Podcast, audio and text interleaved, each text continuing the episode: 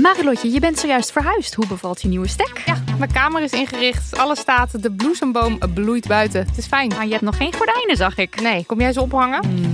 Maar het ding is dus, desondanks alles slaap ik als een koningin dankzij mijn matras van Emma Sleep. Een prinses zonder ert ben jij. Al leg je een ert onder mijn matras, ik denk niet dat ik er last van heb, want het is een hemelsding. En dan heb ik ook nog mijn Emma Diamond Pillow. Jouw slaapkamer is een slaapparadijs. Wil jij dat nou ook? Ga naar emma-sleep.nl en daar vind je moederdag sale met kortingen die oplopen tot wel 50%. En met de code DAMNHONEY aan elkaar uh, komt daar nog eens 10% extra korting bovenop. Op een dag ontdekte ik Villa Betty. Het grootste en het duurste huis van Amsterdam. Ik had het jarenlang over het hoofd gezien. Maar mijn buurman Kees niet. Hij ziet hoe zijn buurvrouw Betty op haar honderdste uit de villa wordt gezet. En al haar spullen op een openbare veiling worden verkocht. Wie heeft haar dit aangedaan? Ik ben Floor Doppen en in mijn podcast Villa Betty ga ik op zoek naar Betty's erfenis. Luister nu in je favoriete podcast-app. Dag hallo, lieve, leuke, grappige peoples en piepeline en Remco. Welkom bij Damn Honey.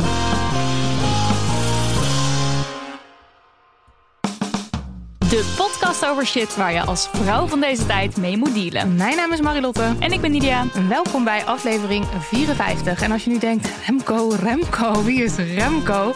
Uh, we zitten hier in de studio van Dag en Nacht Media en er hangt hier een briefje met Remco laten uitpraten.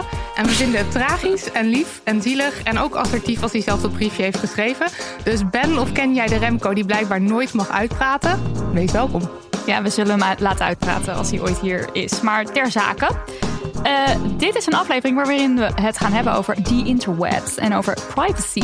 En daarvoor nodigden we Esther Krabbendam uit. Ze werkt bij Bits of Freedom en dat is de beweging die opkomt voor internetvrijheid in Nederland. En volgens mij echt al vanaf 1999. Ja, super lang. Ze waren er veel bij. I love it.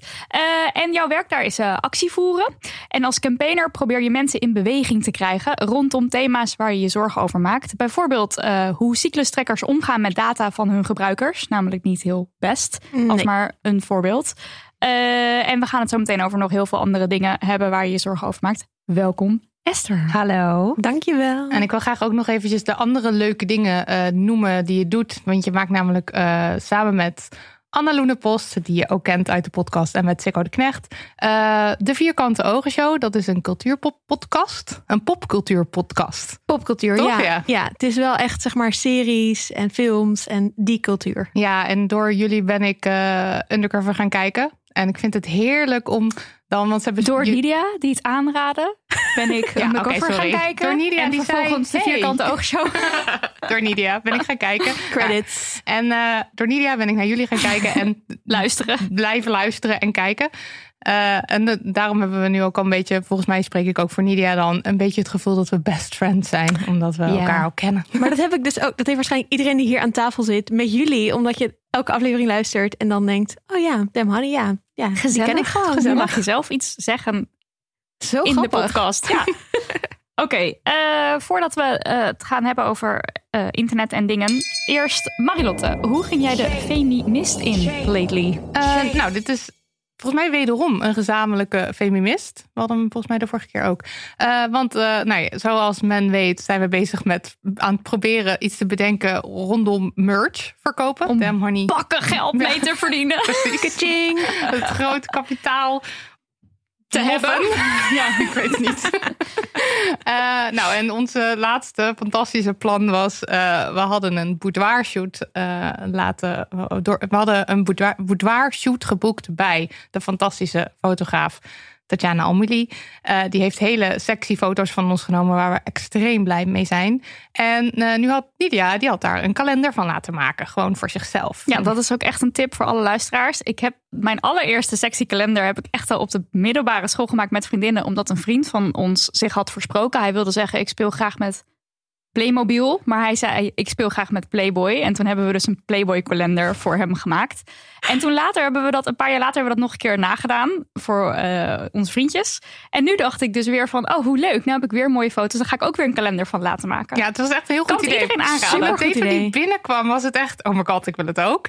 Uh, en we hadden hem op uh, Insta gezet als een soort van, hebben we een kalender laten maken van onszelf? Hell yes. En toen kregen we berichtjes van, oh my god, ik wil die ook. Oh my god, ik wil die ook. Oh my god. Hadden we niet verwacht, nee. oprecht niet. En toen dachten wij, ching ching, pakken met geld. yes. maar wat er vervolgens gebeurde, was dat we zeg maar in overleg van hoe we dat dan zouden gaan aanpakken en hoeveel we ervoor zouden vragen, werd het bedrag wat we ervoor gingen vragen steeds lager.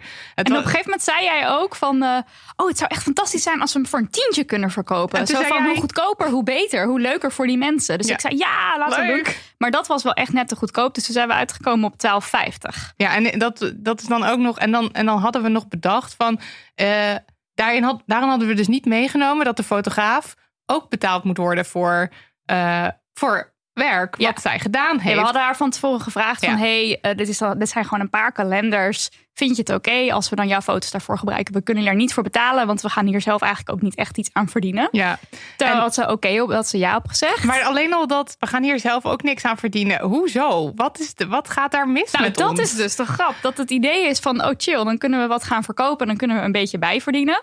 Nou, nu um, waren de kalenders binnen toen vervolgens dacht ik, oh ja, verzendkosten, die zijn best wel hoog in Nederland. En toen dacht ik, oh, er moet natuurlijk ook iets van een envelop om die niet gewoon echt alleen maar een envelop is. Het moet een beetje karton hebben. Dat is ook best wel duur. Ja. Serieus, die dingen zijn heel erg duur. Nou, dus heb ik het niet, ja, heb ik het niet helemaal uitgerekend, maar volgens mij zijn we een paar euro's... Een beetje aan het inleggen.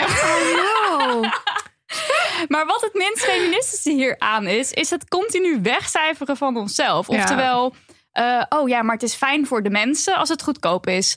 Uh, en ook gewoon Tatjana, die haar werk, die fantastisch werkt. Natuurlijk hebben we haar betaald voor de fotoshoot. Maar ze moet hier ook gewoon een percentage van krijgen. Ja. Dat zou niet meer dan normaal zijn. Hoezo zou je mensen niet gewoon betalen voor hun werk, voor het product, voor uh, dat je iets leuks hebt bedacht, dat, je, dat mensen het leuk vinden om die merch te hebben? Dit slaat helemaal nergens op. En dan denken we toch de hele tijd, uh, want we begonnen met een hoger bedrag en dan gingen we toch de hele tijd een beetje ervan afnemen. Want dat is leuk voor die mensen. En we willen toch dat, het, dat iedereen erin kan kopen. Maar ja.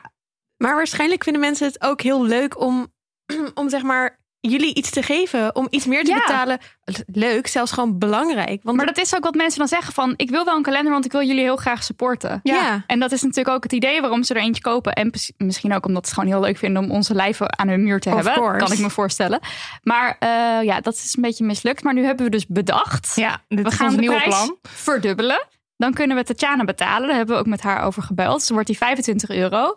Uh, dan maken wij ook, zo, dan verdienen wij er nog oprecht iets aan. Ja, niet, niet veel. Nee, nog steeds niet veel, maar goed, wel maar, iets. Ja, en, uh, en het wordt dan nu afgedrukt op mooier papier. Ja, dat wel, ja. ja. Maar zelfs als zouden jullie er 100 euro van maken, denk ik nog we vragen er 100 euro voor. nee, ik bedoel, maar gewoon even als support. Ik denk echt dat mensen gewoon het hele idee van jullie supporten belangrijk nou. Precies, ik heb wel eens tegen uh, een andere podcastmaker gezegd die ook merchandise verkocht van oh, maar je moet die prijs gewoon veel hoger gooien, want mensen kopen dat niet omdat ze uh, omdat ze dat product willen, maar omdat ze jou willen supporten. Maar als het dan dus over mezelf gaat, is het weer jezelf wegcijferen, niet, niet belangrijk genoeg vinden. Of zeg ja. maar, ja. En ook dat zakelijke. Dus niet gewoon veel geld durven vragen. Ik denk dat dat is, is ook iets minst maar, feministisch, waar we wel echt wel in groeien. Maar, maar, vorig jaar trouwens, toen hebben we een kledingruil georganiseerd. Moesten we een, dit is ook grappig. Oh, dit wordt wel een heel lang verhaal. Maar goed, toen moesten we dus een locatie daarvoor afhuren.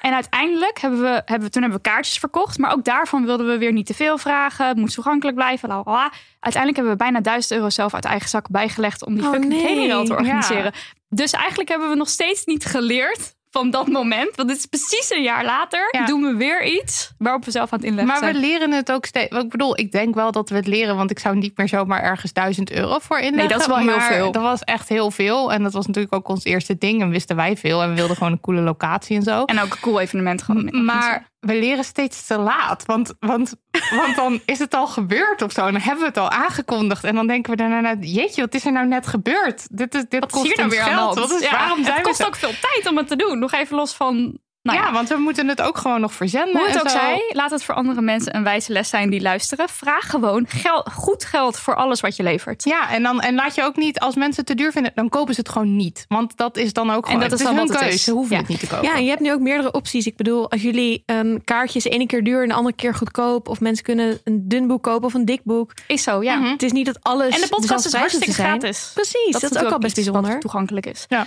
Eh, ik wil nog één toevoeging hier aan doen. Aan het sexy fotoshoot verhaal. Want het is dus... Ik vraag me af, hoe, jij, hoe lang heb jij al een bril, Esther? Ehm, vier jaar volgens mij. Oh, Oké, dus niet echt vanaf super jong af. Nee, al. toen had ik lenzen. Oh ja, oké. want ehm, ik heb dus al vanaf mijn derde een bril. Ik weet niet of ik het al een keer eerder in de podcast hierover gehad heb. Misschien. Kijk even naar Marilotte. Maar... Ik weet het ook niet, je schrijft er, je schrijft er veel over. dus er altijd er over. over gepraat. Ja. Maar ja, dat dus in films was bijvoorbeeld altijd de sul, de nerd, die had een bril en die was dus lelijk. Dat was een beetje de premise of films. En dan op het moment dat ze dan dus mooi werd, dan ging haar bril af en dan was ze helemaal de ster van de show. En ik heb dus al vanaf mijn derde een bril. En voor mij staat dus een bril gelijk aan niet een sexy of een hele coole vrouw kunnen zijn. Ondanks dat ik er zelf al, hoe oud ben ik? 28 jaar eentje op mijn snuffert heb. Ehm, maar toen gingen we dus die fotoshoot doen met Tatjana. En mijn, ik heb het altijd over mijn sekshoofd als ik mijn bril afdoe. Dus ik heb op bijna geen enkele foto mijn bril op. En toen waren er ook wat ehm, volgers die zeiden van, eh, waar is je bril? En toen dacht ik, ja, ik ben er dus weer ingetrapt. Dat ik mezelf dus niet sexy vind met een bril op. En dus doe ik hem dan maar af van die foto's. En voor ik, foto's. zag, en ik zag het tijdens de shoot. Ik hoorde het gebeuren trouwens. Dat, dat jij nog iets zei van maar ik doe het mijn bril is af. ook want voor het mij is nog steeds, dat is een soort geïnternaliseerde... Ja. Jezelf dus niet sexy vinden met een bril. Maar ik vraag me dus ook af waarom ik daar niet even wat van zei. Gewoon als een soort, dit is eigenlijk een Maar het had ook denk ik niet geholpen. Als je er wat van had gezegd. Want ik ben alsnog heel blij met de foto's zonder bril. maar toen we de kalender gingen maken voor, voor Damn Honey.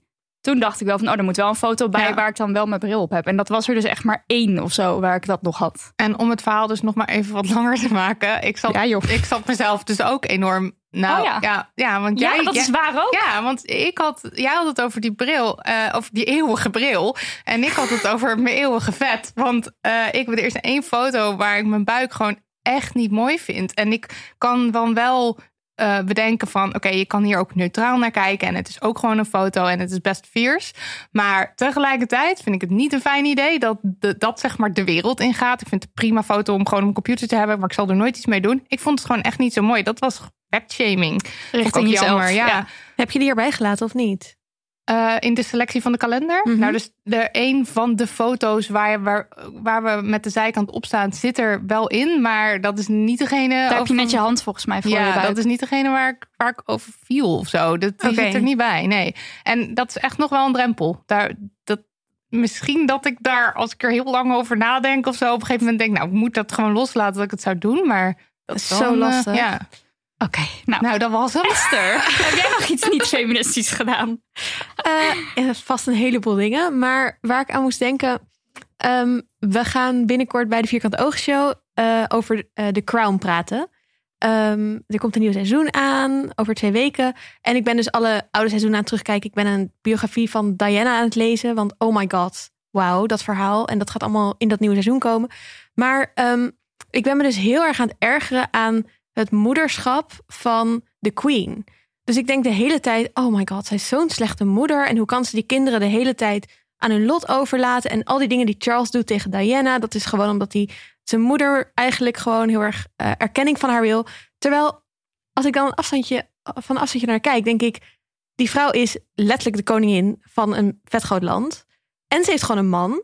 Waarom vind ik haar een hele slechte moeder? En denk ik niet de hele tijd, oh my god, die vader, die zou echt veel meer moeten doen om de liefde te compenseren die die moeder misschien niet kan geven, omdat ze gewoon ongeveer de allerdrukste baan van de wereld heeft.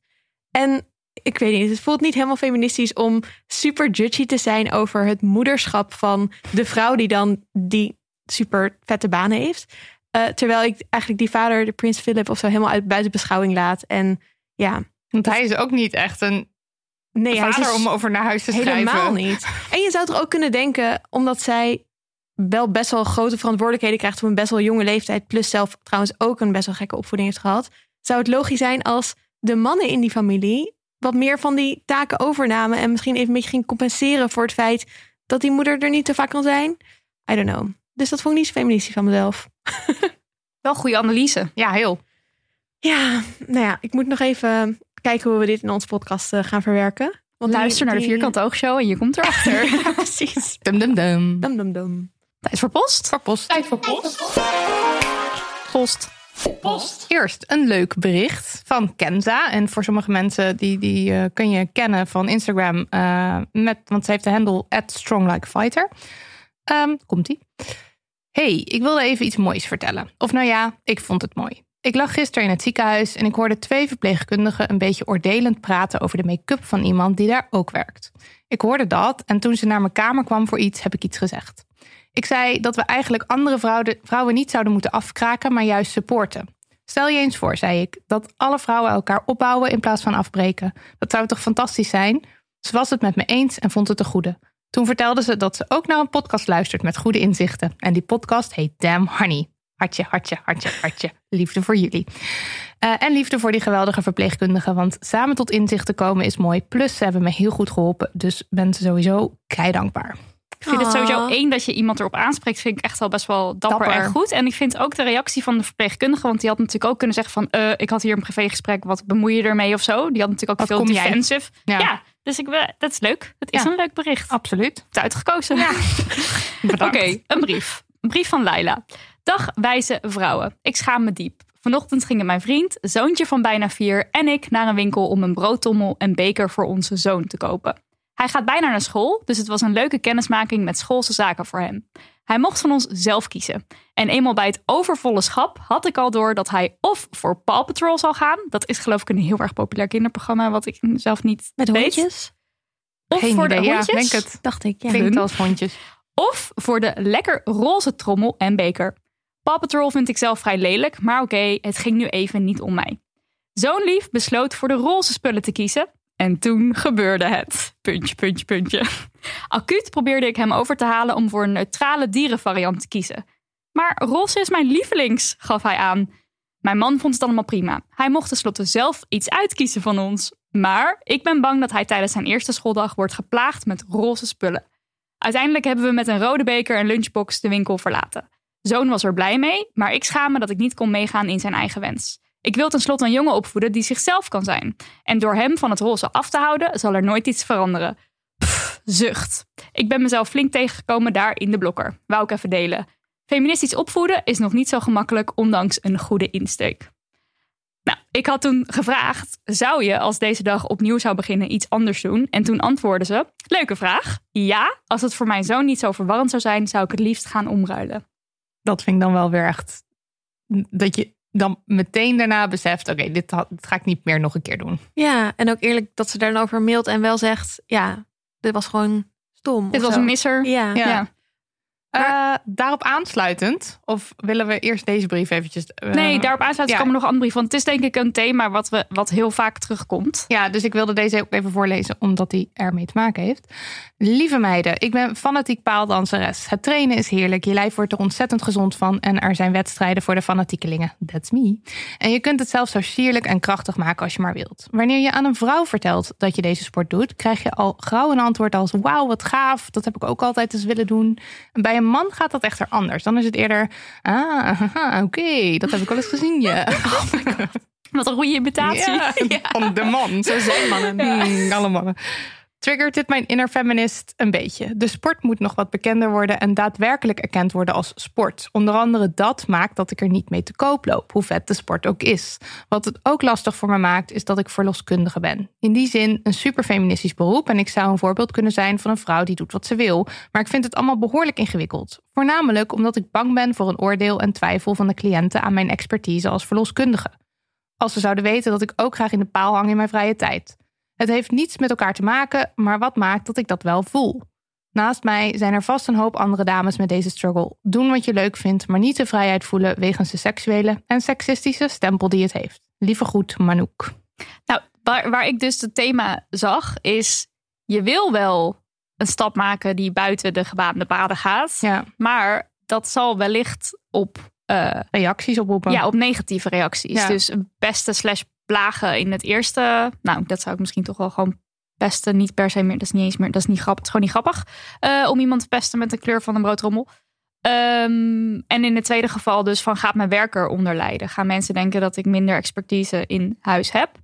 En wij pleiten natuurlijk altijd voor doen waar je zelf zin in hebt. En ehm, ga er gewoon lekker voor. Maar het is, het is te kort door de bocht, omdat ja, uiteindelijk maar leef je dus in deze wereld. En in deze wereld heb je te maken met reacties van andere mensen, met opvattingen en stereotypes en weet ik veel, al die ellende waar je dan in zit.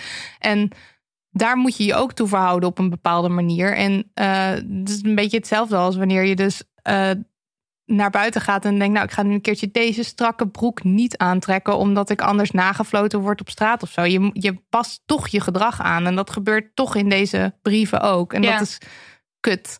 Maar Het laat, ja, logisch. het, is ook, het laat weer zien hoe moeilijk het is om dat dan wel te doen. Om zeg maar die drempel die je over moet om wel gewoon te zeggen: ja, sorry, maar ik heb en deze baan. Of niet eens sorry. Ja, ik heb deze baan en ik heb deze hobby en I don't care what you think. Want ehm, zeg maar dat, en dat de mensen die dat doen, dat we daar dus ook gewoon extra veel respect, denk ik, voor moeten hebben. Ja. Ja, Eh, en hoe belangrijk het ook is om ook in de kleine dingen, denk ik, dat zelf ook wel te doen. Dus dat je ehm, eh, de mensen die paaldansen en niet een beroep hebben waar ze zich dan ook zorgen over maken, dat die zich er extra over uitspreken. Zodat als je dan een soort van extra combinatie hebt van dingen waardoor je het lastiger vindt, dat het dan ook weer makkelijker wordt.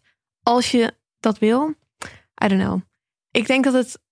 Ja, ik vind het gewoon zelf altijd zo moeilijk. En als ik dan een voorbeeld hoor van mensen die eh, ja, wel dan zich uitspreken, dan vind ik het echt alles vet. Awesome. ja, dat is het ook. Misschien wel niet te streng zijn voor jezelf, want het is niet altijd. Je hebt gewoon niet altijd zin om je kop boven het maaiveld uit te steken. Dus als je een keertje. een Als je de vibes hebt van Ja, nu ga ik het doen en dan doe je het Ja, gewoon. Ja. En als je, als je inderdaad het aan kan, weet ik veel, op de goede, goede, goede momenten in je cyclus zit. Hè? Voor Ja. mij is dat En hoe, zie je, hoe kijken lente. jullie dan naar dat, eh, naar dat schoolvoorbeeld? Want wij, wij zijn geen moeders, dus misschien is het niet heel eerlijk om Hmm. daar dan een goed antwoord op te geven. Maar Ik vond het ook wel. Ze zei ook dat die vader het allemaal geen probleem vond, toch? ja, Dat vond ik ook wel ehm, tof. Ja. Dat het soort van dan niet vanuit de man komt van oh nee, je moet de blauwe stoere beker. Ehm, dus misschien is dat ook iets om dan een beetje op te leunen of zo. Of om ook een soort van als je iemand in je omgeving hebt waarvan je weet die staat er iets anders in, om daar dan een soort van hulp aan te vragen. Van misschien moet je soms zeggen: eh, hey, eh, check even bij jezelf waarom je dit eigenlijk lastig vindt of of je dat echt wel vindt. Ja. Misschien kan je dit ook nog wel bij je docent voorleggen. Dat je gewoon eens zegt van, hey, dat gebeurde en ik merkte bij mezelf dit en dat. Ja, niet dat een docent nou per se... eh, Daar iets Altijd aan kan alles- Doen, maar die kan Nou misschien wel de signalen oppikken of Ja, zo. Als er dingen aan de hand zijn. Ja, dit is, dat is natuurlijk. ik, dan heb je zo'n wezentje waar je dan heel veel van Ja. houdt. En waarvan je dan echt niet wilt dat, dat, dat, dat daar iets mee gebeurt. Of dat die pijn heeft of zo. En dan, ik snap de beschermingsdrang gewoon heel erg. Maar. Ja, maar misschien toch nog iets roze geven. Als daar iets van budget voor is om nog een klein iets roze... Thuis iets roze? Ja, om wel nog te laten zien. Ik weet niet, hij heeft dit waarschijnlijk niet echt mee. Hij weet niet dat dit de reden is waarom hij uiteindelijk niet een roze beker mee naar school neemt. Maar dat het dus niet iets raars wordt voor hem om roze leuk te vinden. Ja, en misschien ook als soort van de kleine Een roze win. tandenborstel of zo, weet je wel? Iets. Ja, Nee, maar ze zijn uiteindelijk niet voor die de, de roze of voor de blauwe eh Paw, eh, wat was het? Paw Patrol of zoiets Ja. gegaan.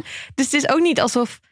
Misschien doet ze het ook al wel heel goed in de opvoeding. Dat ze een zoon heeft die roze hartstikke leuk vindt. En is het ook niet. oh ja, niet sowieso over- nooit te streng voor jezelf Ja, zijn. niet te Ja. streng zijn. En Ja. een soort van. Ja, dit is dan misschien een kleine last. Maar ja, uiteindelijk heb je niet al een zoon die meteen voor de super masculine dingen gaat. En.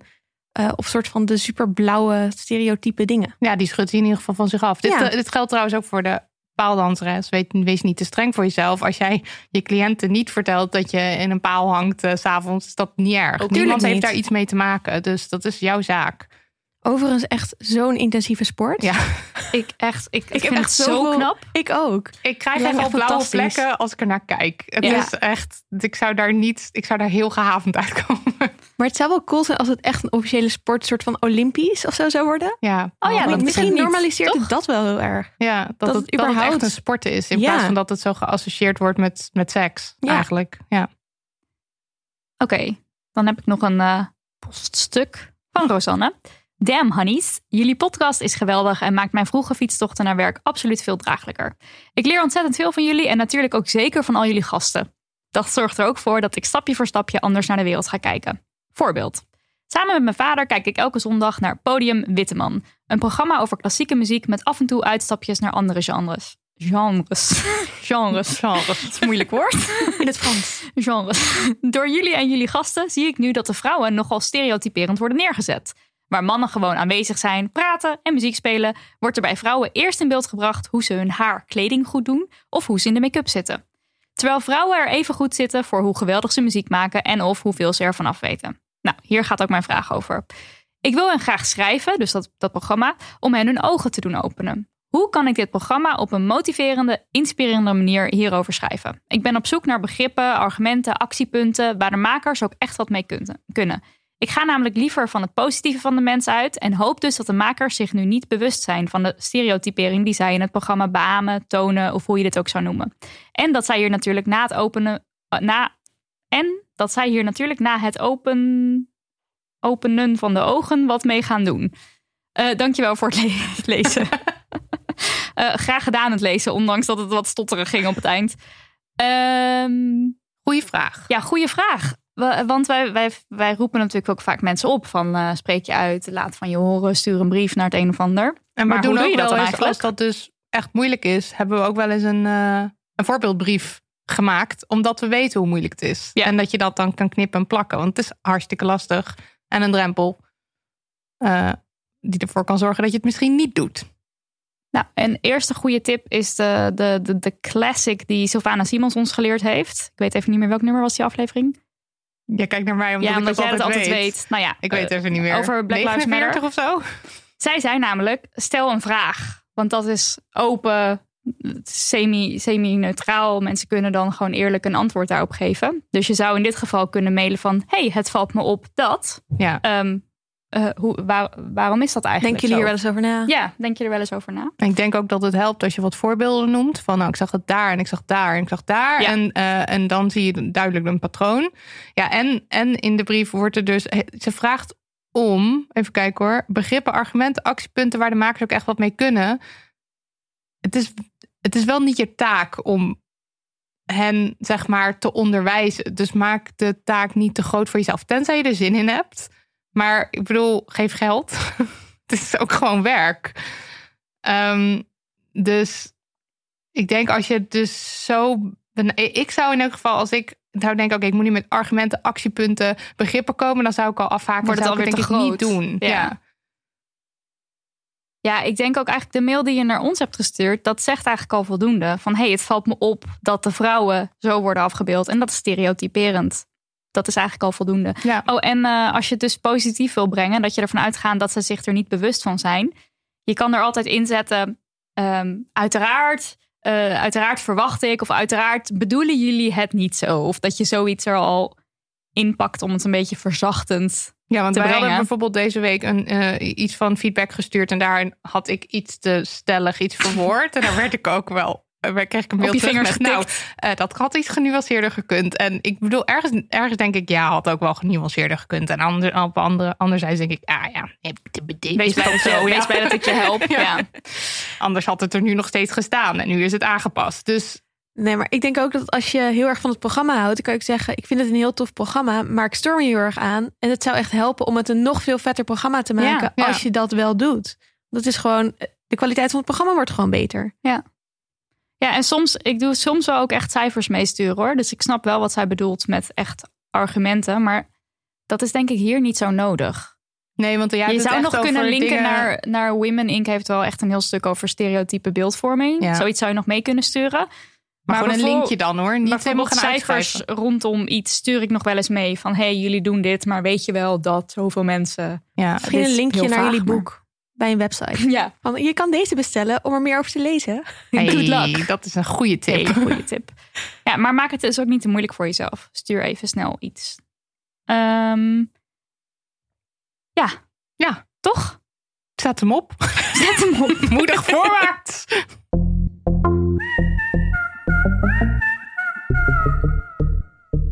Lieve mensen, graag even wat aandacht voor onze sponsor. Grapje, want uh, die hebben we deze aflevering helemaal niet. Dus dan maar even tijd voor petje.af slash damnhoney.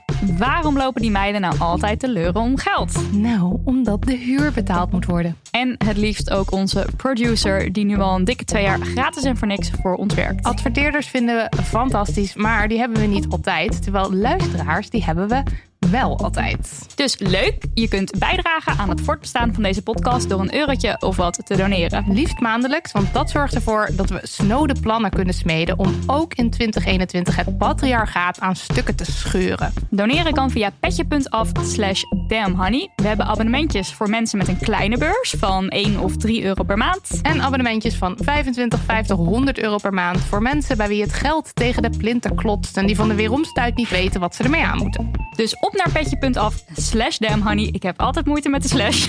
en maak je honeys blij. Petje.af slash damnhoney. Of niet. Zelf weten. Maar dan kunnen we dus niet de huur betalen. Dag.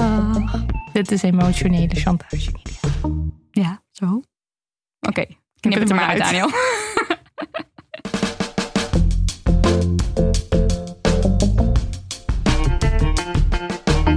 We moeten het even hebben over vrijheid op het internet. Want die interwebs is bij uitstek de plek waar je kunt doen waar je zelf zin in hebt. Toch?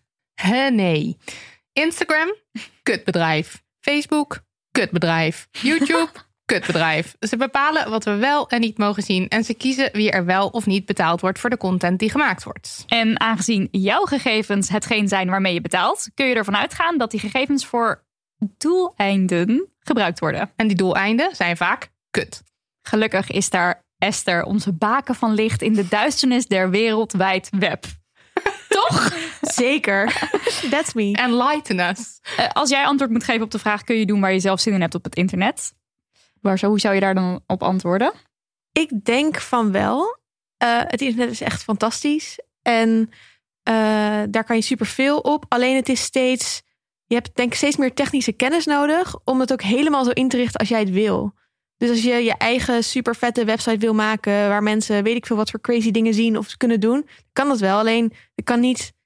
Als je via Facebook of Instagram of YouTube iets doet, dan hebben zij altijd invloed op hoe het eruit gaat zien. Of op hoeveel mensen het kunnen kijken. Of op uh, wat voor reactie mensen erachter kunnen laten.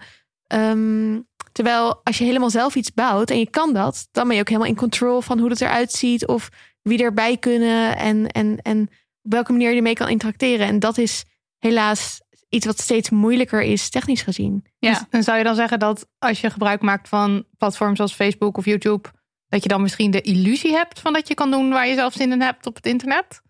Ja, ik denk wel dat heel veel mensen uh, zich niet zo bewust zijn van hoeveel invloed ze eigenlijk hebben op nou ja, wat je post, um, hoe dat aan de mensen wordt getoond, welke mensen het wel niet kunnen zien. Dus ik heb niet het gevoel dat je helemaal vrij bent om wat je ook maar wilt te doen via die platforms. En het is echt zonde, want ze nemen steeds meer ons internet over. Ik bedoel, ja. uh, zoveel mensen zitten op Instagram en Facebook. Je kan er bijna niet omheen. Ja. Um, maar dat is niet het hele internet. Het hele internet is ook super leuke, interessante projecten en websites en gekke gifjes en vrolijke um, mailprojecten. En nou ja, gewoon de toffe dingen die ook in de begintijd van het internet iedereen zo um, hoopvol maakte over de toekomst van het internet. Ja. Want dus, dus het zijn eigenlijk gewoon die grote bedrijven waarvan je zegt van hm, daar moet je misschien even extra gaan opletten.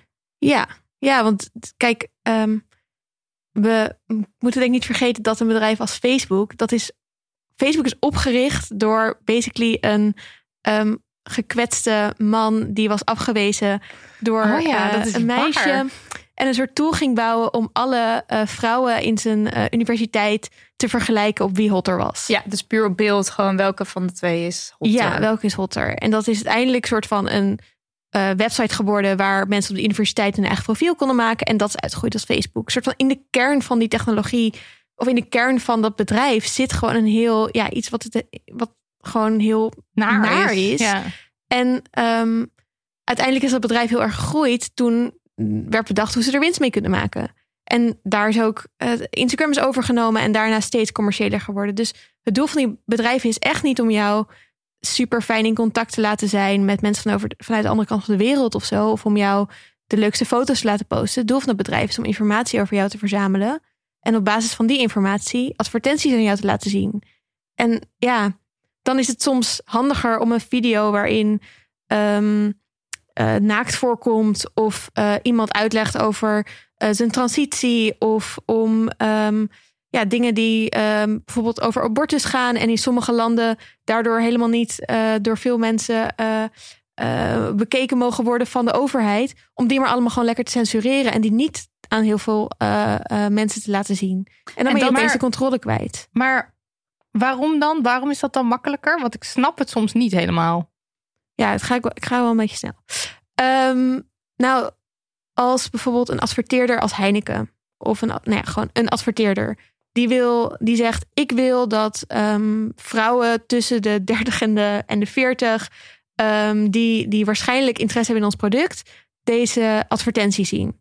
En dan zegt YouTube: Oké, we gaan hem stoppen in filmpjes die wij denken dat deze doelgroep kijkt. Maar er zijn ook filmpjes bij die die doelgroep kijkt, die waar um, bijvoorbeeld um, um, uh, iemand in scheldt. Ik zeg maar wat. En Heineken wil niet geassocieerd worden met mensen die schelden. Ja. Dus zegt YouTube niet, we gaan uitpluizen per adverteerder wat diegene wel of niet wil en dan daar de filmpjes bij zoeken. Die zegt, we gaan gewoon alles waar in gescholden wordt of waar naakt in zit of waar soms uh, gesproken wordt over seksualiteit of over geaardheid of dat soort dingen, gaan we gewoon automatisch uh, uit het systeem voor advertenties halen. Ja. Dus um, zodra je geld wil verdienen aan je video, um, kan je eigenlijk niet meer over die onderwerpen praten. Want dan loop je het risico dat je daar geen geld aan kan verdienen. En dat YouTube die video dus demonetize. Of soms zelfs helemaal censureert. Omdat sommige landen zeggen: we willen niet dat YouTube in ons land wordt getoond of uh, zichtbaar is, als er video's op staan die niet overeenkomen met de wet in dit land bijvoorbeeld. Nou ja, we weten dat er allemaal landen zijn die wetten hebben waarin bijvoorbeeld nou ja, abortus niet uh, wordt toegestaan of dat soort dingen. Dus om te voorkomen dat YouTube er helemaal uitgekikt wordt in die landen, denkt YouTube, we gaan het zelf wel gewoon even heel goed censureren. Want dan zijn we wel gewoon, is de rest van onze video's zijn dan tenminste gewoon toegankelijk voor iedereen. Dat zijn dus soort van die systemen waardoor um, ja. Ja, hier was laatst nog een voorbeeld van, van Bram de Wijs. Die had een video gemaakt over Pride Week in Hilversum, geloof ik. Ja. Of in ieder geval, ja, het Hilversum was Pride. Ja, en dat stond denk ik ook in de titel van zijn video. En dan kreeg hij dus geen advertenties. Dat, daar had hij over getweet. Van ik krijg dus nu geen geld voor als mensen hier naar kijken. Want, dat mag niet, want het is gay. En uiteindelijk heeft het geloof ik uh, is dat dan toch weer gewisseld? Dat hij er toch nog wel weer per klik iets mee verdiende? Hij ging er moeilijk over doen op Twitter, heel terecht. Ja, denk je dat dat helpt? Ik denk dat het wel kan helpen. Hmm. Volgens mij worden heel veel van die besluiten gewoon genomen zonder dat er. Dus ofwel door een algoritme, dus gewoon um, op basis van bijvoorbeeld die titel, woorden in mhm. titels.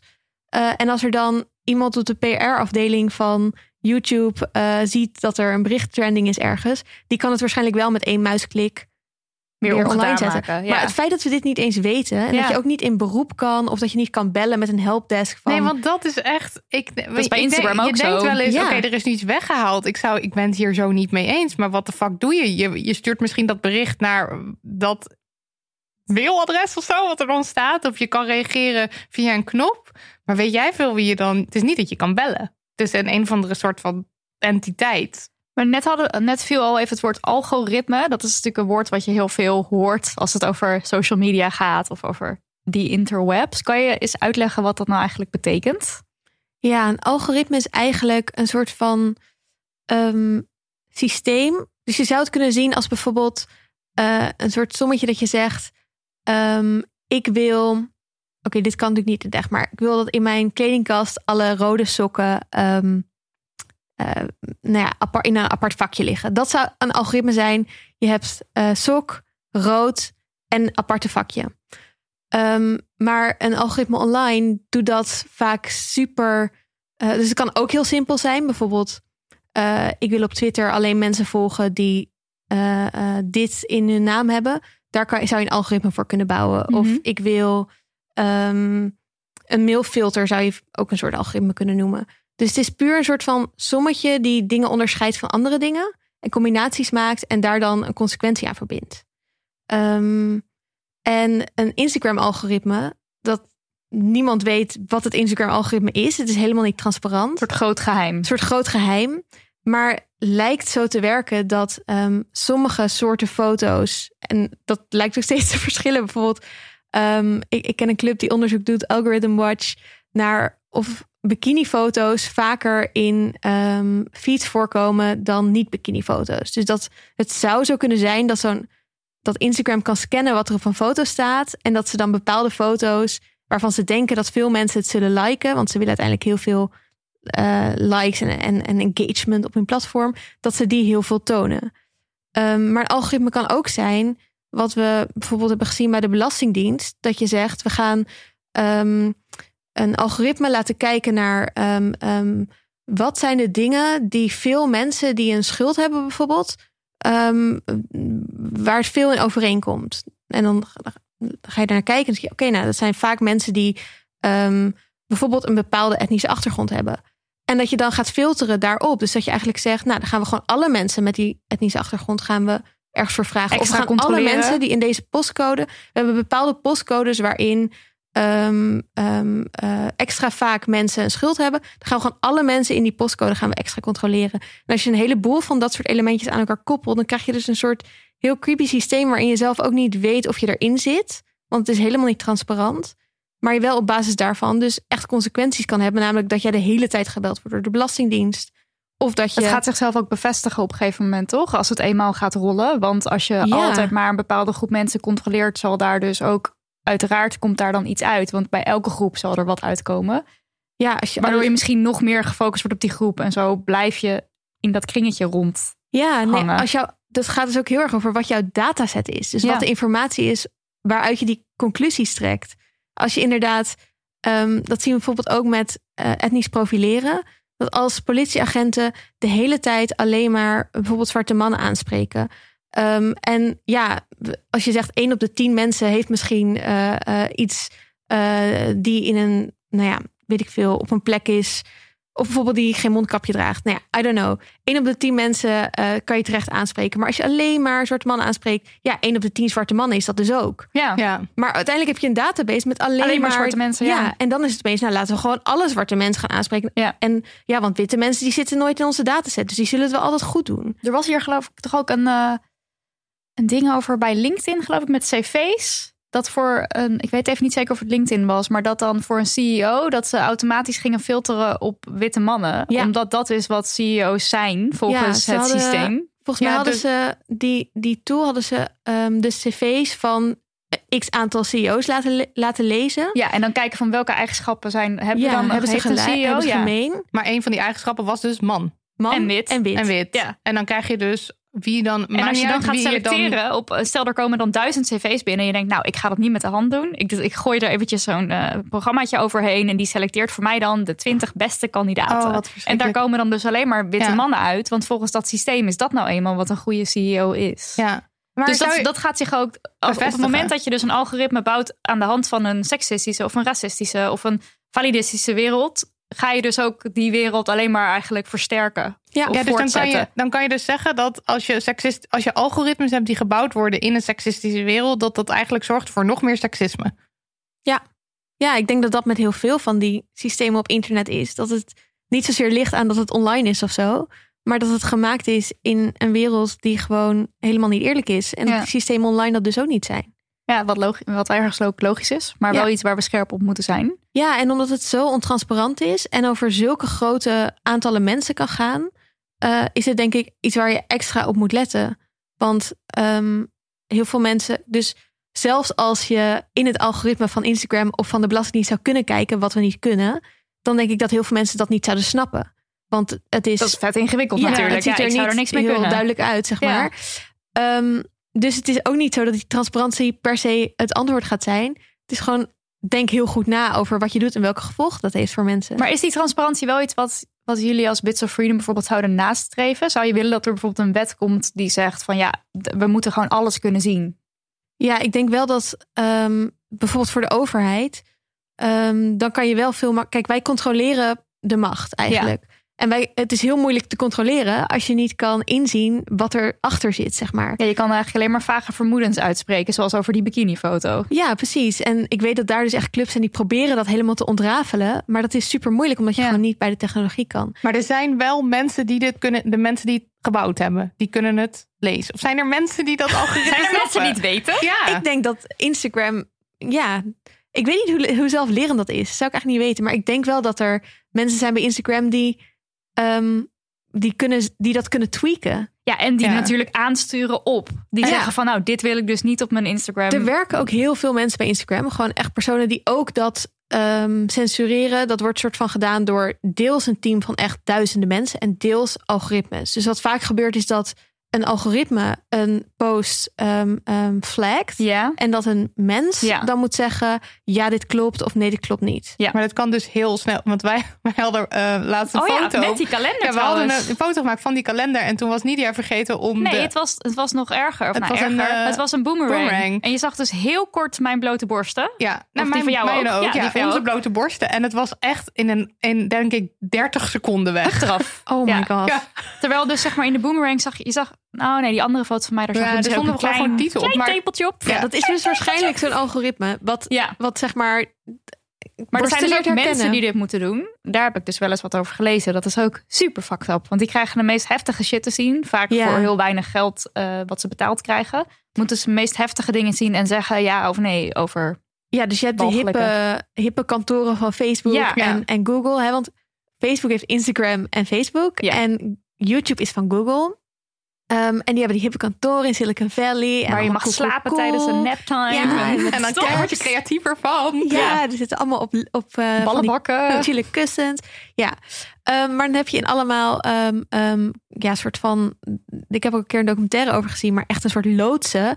eh, zitten mensen die hun telefoon in een lokkertje moeten stoppen en geen eens pen en papier mee mogen nemen en alleen maar achter een computer zitten waar ze inderdaad 20 seconden krijgen of zo of minder om elke keer zo'n zo'n Ja, beeld nee, ja, nee, ja, nee. ja, te Mhm. zien. En je ziet dus de hele tijd echt de naarste dingen. Want er zijn ook ja, onthoofdingsvideo's. Ja, oh, dit en is echt traumatiserend, dit werk. Maar was, dit, was, hier nou een documentaire over? Of was het Ja. nou... Ja, toch? De Cleaners heet ook, het. Ja, inderdaad. De Cleaners? Ja, de. Cleaners, ja. Daar, want dat was heel naar om naar te kijken. Al gewoon hoe zij bezig zijn. En, Ik eh, kreeg super weinig betaald en niet echt hele goede ehm, hulp. Want het is, mag je echt Psychische hulp bedoel ja, je? Psychische hulp. Ja, is echt eh, super heftig. En uiteindelijk hebben ehm, dit soort mensen juist heel veel invloed. En zou je kunnen zeggen dat zo'n bedrijf het juist als soort van de belangrijkste medewerkers van het bedrijf zien. Want Mhm. bijvoorbeeld, er zijn ook landen waarin Facebook, eh, nou ja, ook ondanks in de Verenigde Staten, misschien zelfs op dit moment nog, maar Facebook echt wordt gebruikt door ehm, clubs om ehm, heel erg eh, poli- politieke verkiezingen te beïnvloeden. Ehm, en dat kan echt, nou, in Myanmar bijvoorbeeld, eh, is een groep, de Rohingya, die heel erg wordt gediscrimineerd. En ehm, daar is via Facebook zoveel fake news over verspreid dat er basically een, genocide heeft plaatsgevonden. En Maar het fake news vertelt dat dat niet heeft plaatsgevonden. nee, dat maakt dat zet mensen aan dat zij de haat. zondebok zijn. Oh, zo, ja, ja, ja. Ja, dus Waardoor er ja. weer En daar, daar heb je echt zeg maar telefoons waar alleen Facebook op staat. Mensen denken dat het internet Facebook is. Ja. Ja. Dus dat heeft Facebook ook heel slim gedaan. Die is in heel veel landen eh, telefoons gaan verspreiden. En dan, kijk, er zit al Facebook op.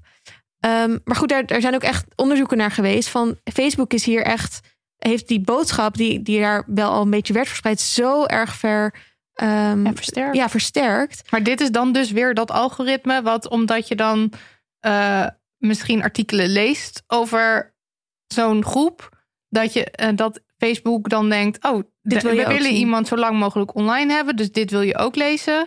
En dat je dan nog meer misschien verkeerde of fout fake nieuws voor je neus geschoteld krijgt. Ja, dat. En door, eh, doordat je berichten kunt, eh, door te betalen, berichten aan meer mensen kan laten zien. En dat Facebook dat ook steeds belangrijker maakt. Dus ehm, je kan als bedrijf zeggen: ik wil een advertentie, maar ik kan ook als persoon, als ik een. Jullie zouden als Damn Honey eh, op Facebook advertenties kunnen plaatsen. En dan kan je zeggen: ik wil 20 euro inzetten om dit bericht aan 10.000. En dan kan je vrouwen van X. Of je kan een soort van Ja, je allemaal kan het helemaal heel profiel gaan Mhm. uitsplitsen. Ja. Nou, als je een keer dat hebt gedaan, dan weet je ook wat voor informatie Facebook allemaal over je heeft. Want dan kan je echt klikken op: ik wil iemand die um, uit deze regio komt, die deze series kijkt, die, nou ja, allemaal informatie blijkbaar. Is, is dit dan ook waarom? Want heel veel uh, um, mensen die zeiden dat uh, dat ze Clearblue reclames krijgen als ze een jaar of wat was het, 30, 25, 25 waren. Ik kreeg die ook, weet ik nog. Ik ook, ja. Uh, dat is dan ik niet, dat hallo. zo. Er niet bij. Hallo? Misschien heb jij je, uh, je leeftijd heel goed afgeschermd. Oh ja, het zou kunnen. Zou ik denk kunnen. het niet eerlijk gezegd, maar, maar goed, ja. Ja, dit is, ja, waarschijnlijk zegt Clearblue, wij willen advertenties aan vrouwen vanaf 25. En dan misschien dat ze ook nog wel um, dus ik heb laatst een, um, een voedingskussen besteld op hema.nl. Omdat ik dat slaapt van een, heel lekker. Ja, ik wil een zijslaper oh, dat is zo'n worden. ding wat je zo'n. Aan. Ja, ja. ja. Ja, En ik dacht echt toen ik dat deed van oké, okay, vanaf nu ga ik extra zwangerschapsdingen krijgen. Want dat is iets wat normaal gesproken um, vrouwen met een kind om makkelijker te voeden kopen. Maar ja, ik wil het gewoon voor slapen. Maar die informatie, die harvest Google, of uh, Facebook en Google van het hele internet. Oh, dus ook wat ik op hema.nl oogst. oogst. Ja. Ook wat ik op hema.nl doe. En uh, dan kan je dus ook zeggen als Clearblue, we willen dit laten zien aan vrouwen met een zwangerschapswens of vrouwen die zwanger zijn. Hmm. Want dan Facebook heeft dan over mij bedacht, oké, okay, ik heb die informatie dat je dit product hebt besteld. Dan zal jij wel in die categorie uh, vrouwen die net bevallen zijn passen. En dan gaan we je daar dus advertenties van Maar hier is dan de ja, vraag van... Inderdaad, of niet? Ja, ik weet niet. Over is dat erg? Oh, dat ja, is mijn nee, ja. vraag. Uh, ja, ik vind dat wel erg. Het is namelijk, um, ik denk en dat het op een kleine schaal erg is. Dus um, stel, uh, ik maak me heel erg zorgen over dat ik niet zwanger kan worden. Um, ik, uh, of ik heb misschien wel net een kindje verloren. Of dan is het gewoon heel naar als je denkt Ja, dat die En dan is advertenties het persoonlijk leed. Ja, en, en dat ik dat nergens kan uitzetten. Dus dat ik, dat ik ook niet weet hoe het komt. Of dat ik ergens kan zeggen, ja, maar dit ben ik helemaal Dit niet. wil ik of niet. Dit wil ik helemaal niet. Ik wil het niet de hele tijd in mijn timeline zien. Maar je kan dat soms nu wel uitzetten. Dat ze zeggen, deze, deze advertentie wil ik niet zien. En dan kan je daarop klikken. Want dan past het niet bij je. Maar dan heb je het, op Twi- heb je het over Twitter of zo? Of op random internet. Op Twitter kan dat in ieder geval. Inmiddels kan je op Facebook ook um, je soort van profiel zien. En dan, of in ieder geval een deel van het profiel. En dan een soort van dingen wegklikken die, niet- die niet bij jou passen. Moet je wel diep in je privacy instellingen duiken. Daar hebben we iets tofs voor gebouwd. Maar goed, daar gaan we het zo misschien nog even over hebben. Ja. Um, dus dat is wel sinds we wat strengere privacywetgeving hebben. En er ook wat meer over gesproken wordt. Wel iets wat steeds meer clubs gelukkig aanbieden.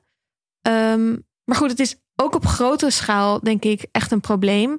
Omdat het heel erg, um, het, het versterkt bepaalde nou ja, patriarchale normen en waarden, denk ik. Dus het maakt dat je misschien ook het gevoel krijgt dat je, of dat veel vrouwen het gevoel krijgen dat ze rond deze tijd misschien uh, rond je dertigste zouden moeten denken aan kinderen. Of dat je. Um, Nou, ik heb hier dus wel iets over en ik weet dus niet waar het precies door komt. Maar als ik op Instagram kijk bij um, dingen om te ontdekken of zo, of hoe heet die functie?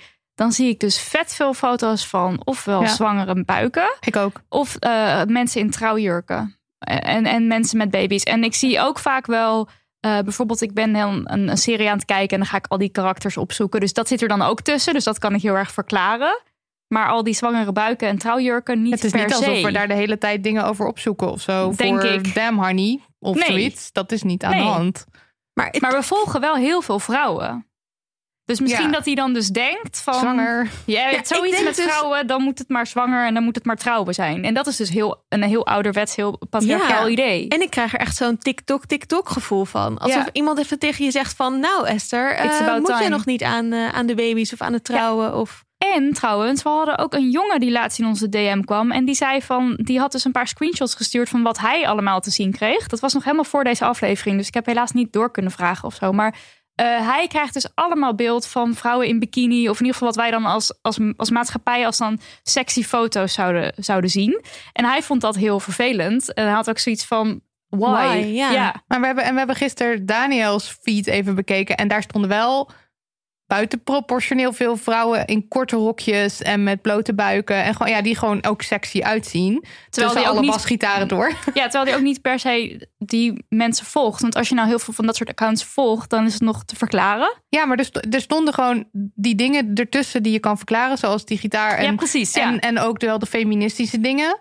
En, en, en allemaal vrouwen in korte rokjes. Patriarchale beelden, inderdaad. Ja. ja, dat was heel apart. Omdat hij dus blijkbaar een man is van rond de 30 of zo, geen idee. Ja, het is problematisch eigenlijk.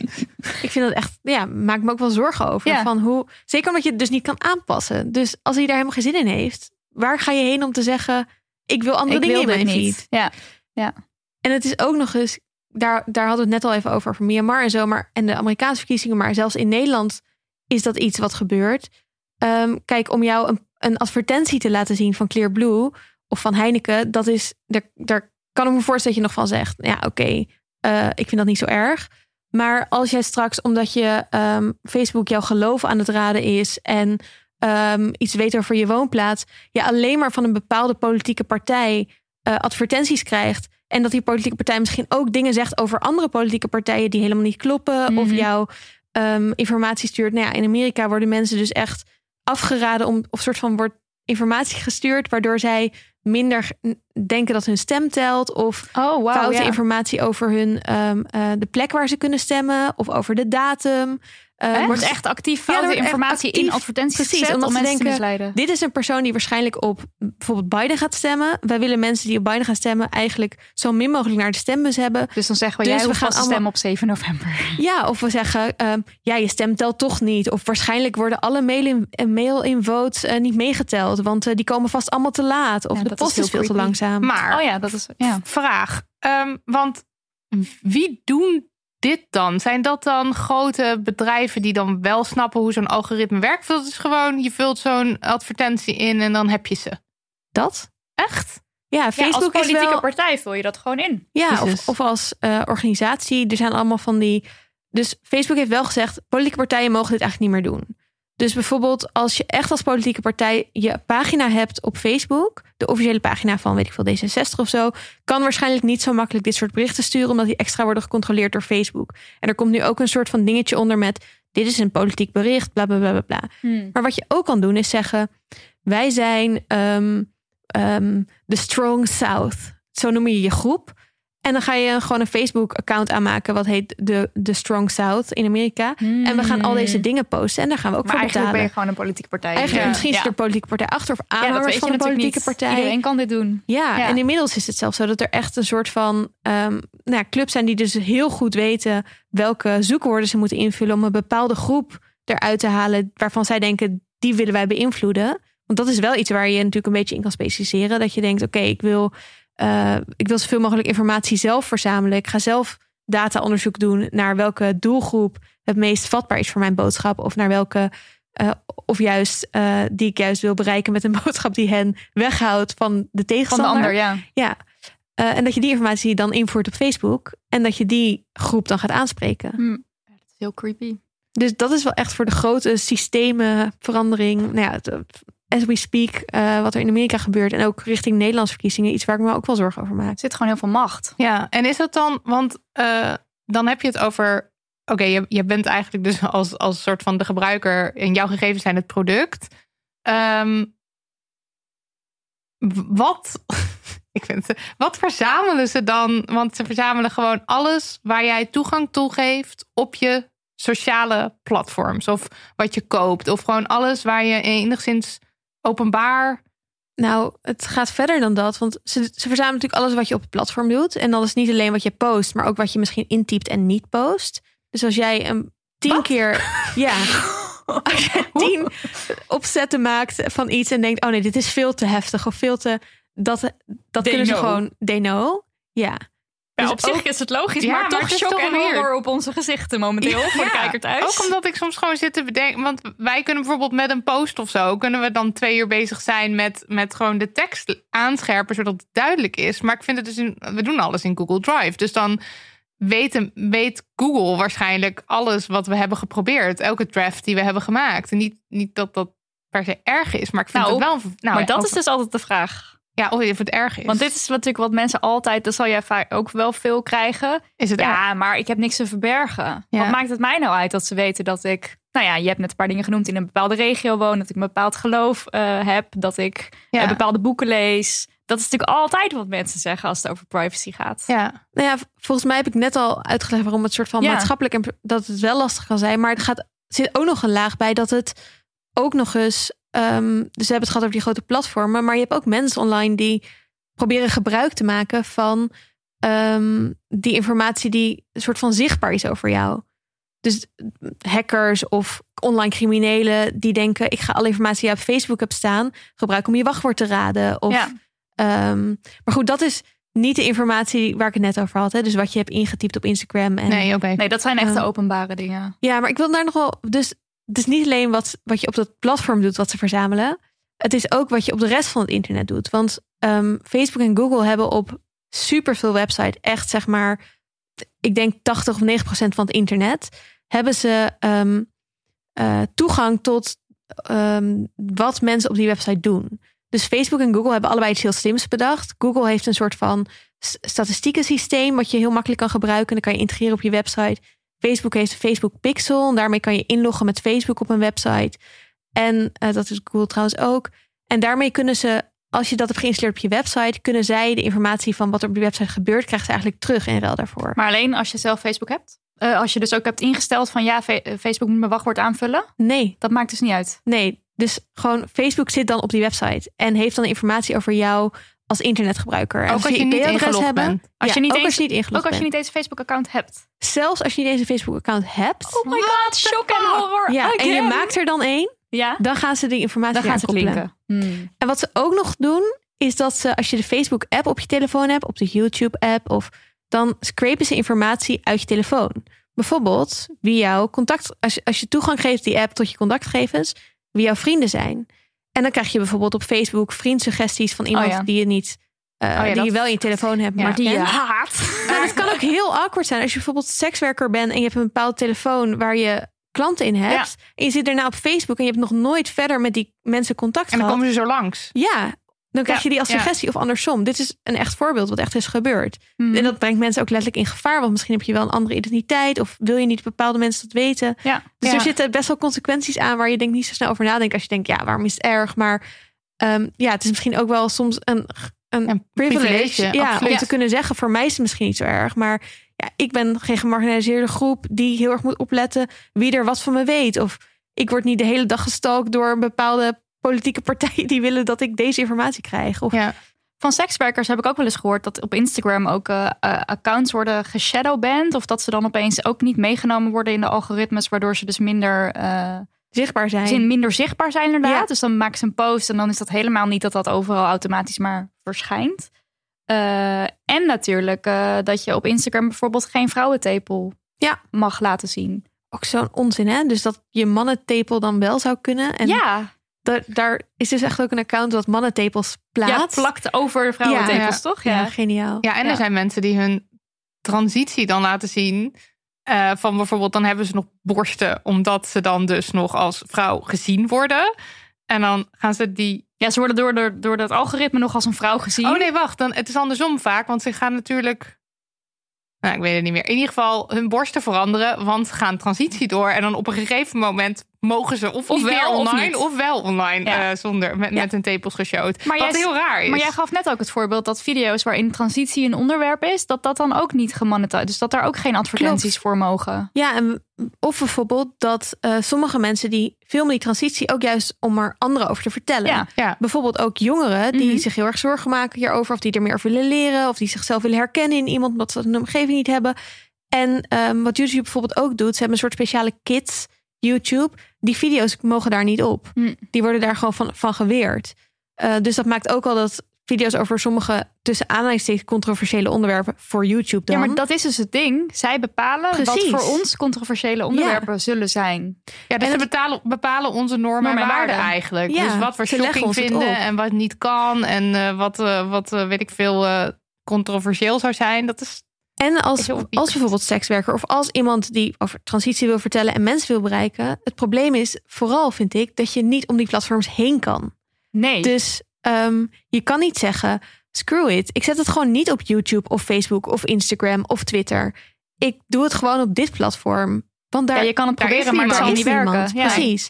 En ik denk daarom ook, en daar zijn we bij Bits of Freedom ook, denken we natuurlijk ook veel naar over. Nou, wat is dan de oplossing? Mhm. Um, en wij pleiten heel erg voor, of zouden, zeg maar, ons droominternet is veel meer een ja, pluraliteit, of soort van, heeft veel meer verschillende soorten platforms. Met allemaal een beetje hun eigen communities of normen en waarden. Waar je kan kiezen welke bij jou past. En waar je dan uh, dus niet opgelegd krijgt wat die normen en waarden zijn. Maar dat je altijd een platform hebt wat bij jou past.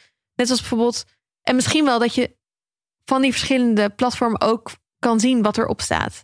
Net zoals dat je e-mails kan sturen die naar iemand die niet Gmail heeft.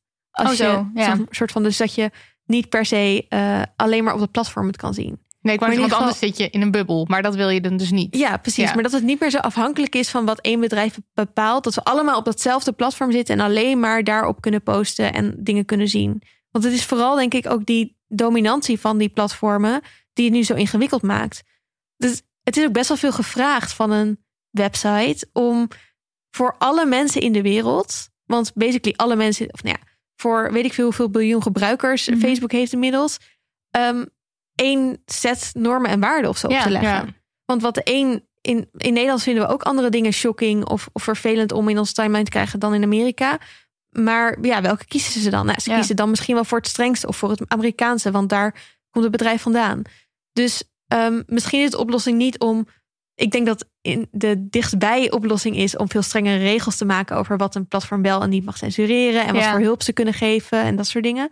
Maar misschien is de lange termijn oplossing wel dat we het internet gewoon anders inrichten, waardoor je niet meer van die superbedrijven hebt die sowieso uh, op basis van waar ze het meeste winst uit kunnen halen, gaan bepalen wat ze wel niet oké vinden op het platform. Ja, Ja. want nu moeten we blij zijn met zeg maar hele kleine stapjes vooruit. Want laatst, volgens mij vorige week of twee weken geleden was er opeens dat er nu in de wetgeving van Instagram volgens mij iets veranderd is omtrent borsten. Ja, dat je ze zelf vast mag, En dat je mag ze houden. mag houden. Maar ook als je dus volgens mij eh, wat dikker bent of dik bent, dat je ze dan vasthoudt. eh, maar dan zie je dus meer eh vel, lichaam. En dat werd dan dus de hele tijd gecensureerd. Terwijl dan dus Oh my god. dunne mensen die hun borst vat, dan zie je minder. En dat werd dus niet weggehaald. Ja, ik las er ook een artikel over. Dat was een vrouw die ging. ehm, eh, ja, een, een, een dikkere vrouw. Die ging dan de foto's nadoen van een super dun model. Ja, Celeste Ja, Barber. ja, ja. die En- werd laatst gecensureerd. Ja, mensen die kennen haar misschien wel, want ze maakt dus altijd foto's na, inderdaad, van topmodellen. En dan doet zij met haar, nou ja, meer, ja, hoe zou je dat zeggen? Volumtueus lichaam. Ja, ja dan doet ze dat na, maar ze, ze drijft er ook enigszins de spot mee. Ja, ja en, en eh, wat er dus gebeurde was dat haar foto werd gecensureerd. Ja. Terwijl die foto van het model gewoon online mocht staan. Terwijl Ja, hetzelfde dit- te zien Ze had is. zelfs meer aan, want ze had een string aangedaan. Terwijl dat Oh ja, model zie had het. dat niet aan. Ja, Dit gebeurde ook met eh Lotte van ook even in de Eyck show vorig jaar volgens mij. Eh, dat is een, eh, ook een, een dik model op Instagram. En zij ging van een account met allemaal dunne vrouwen... ging zij alle foto's ook nadoen. En toen werd het ook de hele tijd werd haar foto verwijderd. En dan moest ze zo zeggen... hallo Instagram, eh, deze foto staat online. Die heb ik nagemaakt. Dit kan, dit kan niet. En dat was dus toch de hele tijd aan de hand. Zo belachelijk. En dan Ja. moet je dus opeens super veel moeite gaan doen om die foto überhaupt te kunnen laten zien. Als er al iemand naar je luistert. Ja, en het is ook gewoon best wel een beetje gek dat we, ehm, ja, dat we zo afhankelijk zijn geworden eigenlijk van onze communicatie. Wij als of Freedom vinden het bijvoorbeeld ook heel lastig. ja dus we zijn goeie. een best wel kleine club. Ehm, we werken met z'n tienen. Ehm, we, hebben, we zijn helemaal afhankelijk van sponsors en donateurs en ehm, subsidies en Misschien fondsen. moeten jullie ook een naaktkalender gaan maken. Nou, Goed idee. ja. 100 euro. Wel voor 100 euro, ja. Ehm, en, en, Maar zit je op die platforms? en we willen mensen bereiken. Ja, Ja, dus je moet erheen. ja dus, je- dus uiteindelijk zitten we nu op Facebook en Twitter. Ehm, maar eigenlijk als we iets op Facebook zetten, voelen we ons daar bijna een beetje vies bij of zo. Ja. Nou, in ieder geval, het is niet zo. We allemaal hebben er niet zo'n zin in. Maar goed, we hebben wel best wel veel mensen die ons eh, lezen op, op Facebook, die ons volgen. En we hebben ook een, een post gepind van. Nou, we hebben het liefst dat je onze berichten op onze website bekijkt. We Ja. hebben een hele duidelijke website gemaakt. Dat zetten we altijd bij die berichten. En we hebben besloten dat we nooit aan eh, gesponsorde content doen. Dus wij gaan nooit betalen om x alle personen die naar deze podcast luisteren. Oh ja, want dan geef je natuurlijk gewoon geld aan die bedrijven. Precies. En wij willen niet bedrijven met de vijand. Dus dat. Ja, of geld van onze donateurs aan Facebook geven, zeg maar. Ja. Dus dat is dan onze manier om wel een beetje uit dat systeem te blijven. Maar goed, het, het blijft wel heel lastig. Want het enige manier waarop er iets gaat veranderen is, denk ik, als veel meer mensen hierover nadenken en dit weten en ook weten wat ze kunnen doen. Uh, en het bij politici op de agenda komt. Maar ja, hoe ga je het op die tafels krijgen als iedereen zijn informatie van Twitter en Facebook en Instagram haalt en je wil daar niet heen? Is trouwens Twitter eigenlijk ook kut? Uh, ja. Oké. maar Twitter Want is daar in mag ieder geval... wel meer, toch? Daar mag je bijvoorbeeld wel een daar mag je laten bloot, zien. Daar, zie je, daar, daar volg ik ook wel sekswerkers die Ja. gewoon echt blootfoto's laten zien. Ja, Twitter is wel, ehm, heeft bijvoorbeeld ook een wat strenger beleid op bijvoorbeeld eh fascisten, eh, fascistische uitspraken, Oh ja. fascistische uitspraken, echte eh, mensen eraf gooien en dat soort ja. dingen. Ehm, dus, en, maar dat, dat is gewoon een minder superbedrijf als Facebook en Google. Dus Ja. die domineren gewoon veel minder een heel groot deel van het internet, omdat ze niet. Je Google heeft Google Drive, Gmail, YouTube, eh, heeft zoveel informatie en zoveel mensen dat ze het ook gewoon ja, kunnen maken om het allemaal zelfs te bepalen. En Twitter is wat wendbaarder of zo. Of die luisteren wel iets meer naar de gebruiker. Maar goed, ze Hmm. verzamelen ook nog steeds informatie over je. Ja, en ik zie Twitter wel ook echt als een. Het kan echt een hele nare plek zijn. eh, qua online eh, intimidatie, eh, ehm, bijvoorbeeld. Wordt er gewoon echt. Wordt er heel veel nare shit gezegd. Ik vind Twitter echt eng. Altijd als ik een, iets van een tweet eruit gooi, denk ik... En er gebeurt helemaal niks. ja, er hoor, komt maar- dan altijd een Hans 18766234458. meervijnen. Oh ja, die die dan zegt. En als het dan niet. Hans is, dan is het Wim 128733322. Ja, met een of andere sketchy foto, waar helemaal geen, geen foto, maar een of ander plaatje. Ehm, daarover kwam ook laatst een onderzoek naar buiten dat vrouwen eh, online eh, meer te maken hebben met intimidatie. Ik heb het even bijgepakt. Dus eh, het gaat er voor jonge vrouwen 15 tot en met 25. Daarvan is 58% het slachtoffer van online intimidatie. Ja, en ik kwam een eh, artikel tegen eh, met als kop... Uitvinder internet vindt het web onveilig voor vrouwen. Oh ja, dat Ja. ook nog. De uitvinder van het internet. Het internet Het van het. World Wide Web. Ja, van het internet. Want als ik het eh, goed zeg, geloof De, ik. de interwebs. Ja, Ehm, ja, ja. ik denk daar een beetje. Ja, dus ik denk eigenlijk eh, dat het. ehm, de samenleving gewoon best wel onveilig is voor vrouwen. ja. En, dat, dat je dat dus- dus ook heel erg terugziet. Ja, en, in, en Twitter zeker, maar heel veel van die sociale platformen zijn echt een manier om radicale stemmen of mensen die iets, mm, eh, een, een uitspraak doen, die iets oproepen bij mensen, om die te versterken. Ja. En ehm, dat heeft ook als effect dat een, eh, een scheldende man eh, eh, en andere scheldende mannen die dan. Het is een soort van een soort kroeggevecht waar iedereen zo hey, hey, hey staat mee te doen Ja, dat dat heel erg gebeurt, denk ik, op die platforms. Ja. Dus dat het soort van, ja, de, de slechte kanten van de mens of zo. ja dat, omdat je anoniem bent. dat ook. Het maakt het allemaal heel makkelijk. Maar wel hier Ja. iets positiefs, oh, nou enigszins positief, is dat Claes Gargard, die had eh shitload, daar hebben we het denk ik eerder over gehad in de, in de podcast. ja, Zij dat, had was een damn honey heel veel- yes, dat het een... dat er een een rechtszaak rechtszaak kwam. was. Ja, maar er is nu ook dus een uitspraak geweest. En op één, eh, één van de eh, verdachten na eh, hebben alle, alle verdachten, dus dan zijn er dan daders, denk ik, op het moment dat je veroordeeld bent. Ja. Eh, Ja. Dus een taakstraf of een, of een geldboete gekregen. Eh, eh, overigens heeft zij alsnog twee jaar lang die hel moeten doorgaan. En dit, dit is natuurlijk alsnog walgelijk. Dus En het is niet zo van, al die- mag de vlag uit. Maar Ja. goed, het is wel een, een stap die genomen wordt van... dit is dus niet oké, dit kan niet. Ja, ik denk ook dat mensen soms vergeten dat internet is ook de wereld, zeg maar. Dat het online gebeurt wil niet zeggen dat het, Dat het niet echt is ja, of zo. Ja. Of dat het niet je raakt of, of heel eng is of Ja. heel intimiderend is. Dus het is zo'n, zeg maar, rechtszaak eh, die gewoon ehm, het gelijkstelt met intimidatie op straat of met gewoon strafbare intimidatie. ja. Dat is super belangrijk, want het mensen. Dat hoorde je volgens mij ook eh, mensen zeggen in die rechtszaak.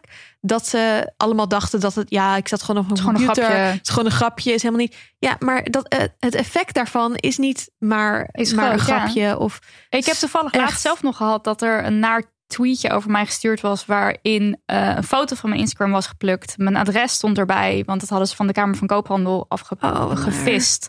en ze hadden mijn oude werkgever ehm, ge, gementiond. En de, gelukkig, mijn, mijn oude werkgever heel erg got my back. En ik werk er bovendien niet meer. Maar goed, het was wel heel erg naar. Wow, en ehm, nou, dan heb ik natuurlijk Marilotte en mensen om mij heen. Ook, eh, ook vanuit de feministische wereld die dit ook meemaken. Waarmee je dan toch eventjes kan, je hart kan luchten. Maar fijn is het niet. Het is natuurlijk wel dat je denkt... oh, maar gaan mensen nu dan ook voor mijn huis staan? Of wat, wat, wat, wat gebeurt er? Wat gaat er nu gebeuren? En dat is wel eng. ja, super eng. Ja. En zijn er nou ehm, bijvoorbeeld qua wetgeving of eh, is er nou een politieke partij Ja. je dan zegt, nou als je dat serieus neemt, dan moet je daarop stemmen. Want ik zou, ik heb het idee dat niemand het echt serieus neemt en dat ik zelfs, of ik zelfs, ik ook heel erg denk dat het wel meevalt. Totdat jij hier bent en mij gaat vertellen dat mijn drafts ook gewoon opgeslagen worden. ja. Ehm, nou, het is wel iets waar, waar steeds meer politieke partijen gelukkig zich van realiseren dat je. Dus je had steeds ehm, partijen die dan één een woordvoerder hadden die digitale zaken deed. Dan heb je nog steeds wel een beetje die soort van de, de hoofdpersoon is over die onderwerpen. Maar ehm, internet en digitale zaken zitten inmiddels in alles. Zeg maar als het over onderwijs gaat, dan gaat het ook over Google die Ja, eh, allemaal scholen overal. een pakket aan het aanbieden is. Waardoor je dus van hele jonge leeftijd aan al informatie aan Google geeft. Ja, Of plus in de ook op hele jonge leeftijd eh ge- eh, hoekt raakt op- Ja, op Google. Want je denkt, oh, dit, is, dit is hoe het werkt. Dus dit vind ik fijn. Dus dit Ja, koop ik ook als ik 18 en ik ga studeren. Ja. Ja, dus wij hopen vooral dat politieke partijen over het, en dat zien we ook wel, over het hele, gewoon iedereen die iets doet bij die partij eh, in de Kamer of waar dan ook, snapt dat je ook het online component moet meenemen. Ja. Ehm, specifiek politieke partijen, ja, ik ben super benieuwd naar de verkiezingsprogramma voor de komende verkiezingen. Omdat het dus de laatste jaren zo hoger op de agenda is gekomen, dit allemaal. Ben ik echt heel benieuwd welke partijen gaan echt hier ook maatregelen over in hun programma's gaan zetten. En wat ook heel belangrijk is, is om, als je dit belangrijk vindt, eh, te stemmen voor de Europese verkiezingen. Want heel veel van dit soort wetgeving ehm, wordt in Europa gemaakt. Bijvoorbeeld de wet waardoor ehm, de, de AVG, waardoor mensen of organisaties veel voorzichtiger met je data om moeten gaan. Maar dat is dan Die is in Europa gemaakt. oh, je hebt de privacywet. Waardoor wij bijvoorbeeld eh, nu op onze website moeten we zo'n privacyverklaring hebben. Ja. als je informatie verzamelt. Ja. Ja, oké. Maar je En- verzamelt eigenlijk vaak al wel data, toch? Eh, tenminste, dat kreeg ik door. Dan als je dan een WordPress-site bijvoorbeeld hebt, dan verzamel je blijkbaar automatisch data. En dan moet Ja, je die privacyverklaring hebben. ja, een soort van statistieken over je gebruikers. Eh, als je dat aan hebt staan, dan verzamel je eigenlijk al data. ja. Ja, dus dan moet je de. Kijk, op zich is het niet de soort van. Ik vind het logisch dat je ergens moet uitleggen: hé, hey, dit doen we. Als je niet die data verkoopt, dan is het ook niet zo erg. Zeg maar, je hoeft, dan hoef je er niet. We doen het wel minimaal. Dat Het wou ik toch even uitleggen. zeggen. Nee, we doen het, we Nee. doen het alleen. Oh, Eh, het het verzamelen. opslaan. Ja, Nee, zeg nee, maar, we ik- hebben echt alleen maar de, de allernoodzakelijkste Dingen aanstaan, dingen zodat die website verder- werkt. Nee, Ja, maar dat is dus ja. ook helemaal niet Ja. erg. Zeg maar, dat, dat wil ik meer zeggen. Van, het is logisch dat je soms informatie verzamelt. Ja. Want het is ook heel handig om te weten hoeveel mensen op je website zitten. Ik vind niet dat je dat niet zou mogen doen. Het is alleen wel fijn dat je het nu uit moet leggen. En dat als je je zorgen maakt van... Oh, is Dem Honey nu mijn data aan het verkopen aan Clearblue? Dat je dan even kan checken. En dat, dat En niet dat doen hoor, mensen. Geld. ik Nee, grap. denk ik niet doen. Nee, maar ehm, wat was ik ook weer aan het zeggen? Ehm, Nou, het is goed dat je dus wel moet uitleggen als website zijnde. ja, en, en dat oh je ja, dus dat in cookies- Europa dat, dat daar wordt gewerkt aan die wetgeving. En ook om die platformen dus aan te pakken. Dus om te kijken wat we kunnen doen tegen, nou, ja, waar we het allemaal net over gehad hebben, dat Facebook en Google overal je data, eh, data van halen, van welke website je ook bent, tot je vrienden die in je telefoon staan. Ja. Om dat een beetje aan banden te leggen. Want dat kan je niet als Nederlandse overheid zeggen, want dat heb je zo'n klein stukje van Facebook. Ja, Dus dat moet gewoon een veel grotere partij zijn die daar ja, de dat moet je wel als Euro- Europa doen of Ja. als de Verenigde Staten. goeie... Maar eh, voordat we 100 jaar verder zijn, is er wel nog even een belangrijk onderwerp. En dat zijn de cyclus trackers. Want daar Ja. ben ik gewoon. Dat, daar kregen we ook veel vragen over. Welke cyclus trackers zijn kut? En welke zijn lekker bezig met je gegevens? En wat doen ze met je gegevens? En wat slaan ze op? Help ons. Ja, vervelende boodschap. Ze zijn bijna allemaal echt kut. Ja.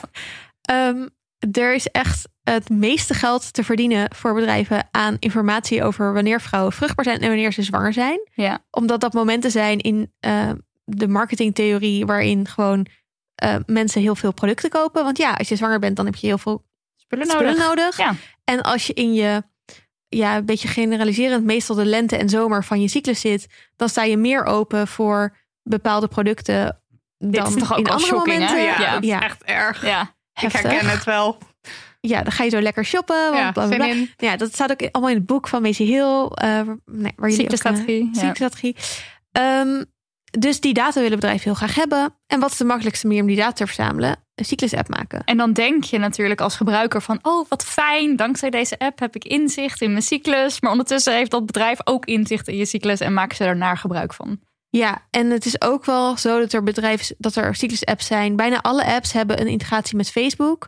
En dan weet dus in ieder geval Facebook de hele tijd. Dus je vult in wanneer je seks hebt gehad, want dat kan je dan ook doen in een app. Oh ja, gaat Als je, meteen- stel je wil, je wil zwanger Ja. worden, dan vul je dat natuurlijk ook nog in. Ja. Of je wil niet zwanger worden en je wil dus weten wanneer je seks hebt gehad, zodat als je eh, te laat eh, ongesteld wordt, dat je weet oh of je zo, dat je weet of het... niet. Oh ja, ja, ja. Dus Nou, er je zit kan er heel veel dingen in. inzetten. Ja, je kan invullen eh, of je misselijk bent. Of, hebt. Ja, dat precies, soort dingen. Of, of je, ehm, ehm, eh, ja, allemaal ziekteverschijnselen kan je erin zetten. Ehm, of je gedronken hebt of niet. En nou ja, de Privacy International heeft daar een onderzoek naar gedaan. Het is ook een privacyorganisatie. En dan zie je gewoon in de code dat er een, een signaaltje naar Facebook gaat met... deze persoon heeft gisteravond onbeschermde seks gehad. Dit is echt zo Super heftig. heftig. Een app die dat, die dat in ieder geval niet doet is Clue. Ja. Clue is een app die eh, door een Duits bedrijf is gemaakt. Ehm, dat eh, eh, ook de, ze met jouw instemming verwerken ze wel data. Dan slaan ze data op, maar dat gebruiken ze dan voor ehm, onderzoek. Dus om bijvoorbeeld eh, te kijken wat het effect is. Omdat er zo weinig onderzoek gedaan wordt naar vrouwen. En het effect van je cyclus op bijvoorbeeld bepaalde ehm, aandoeningen of Mhm. ziektes. Daar willen ze die data voor gebruiken.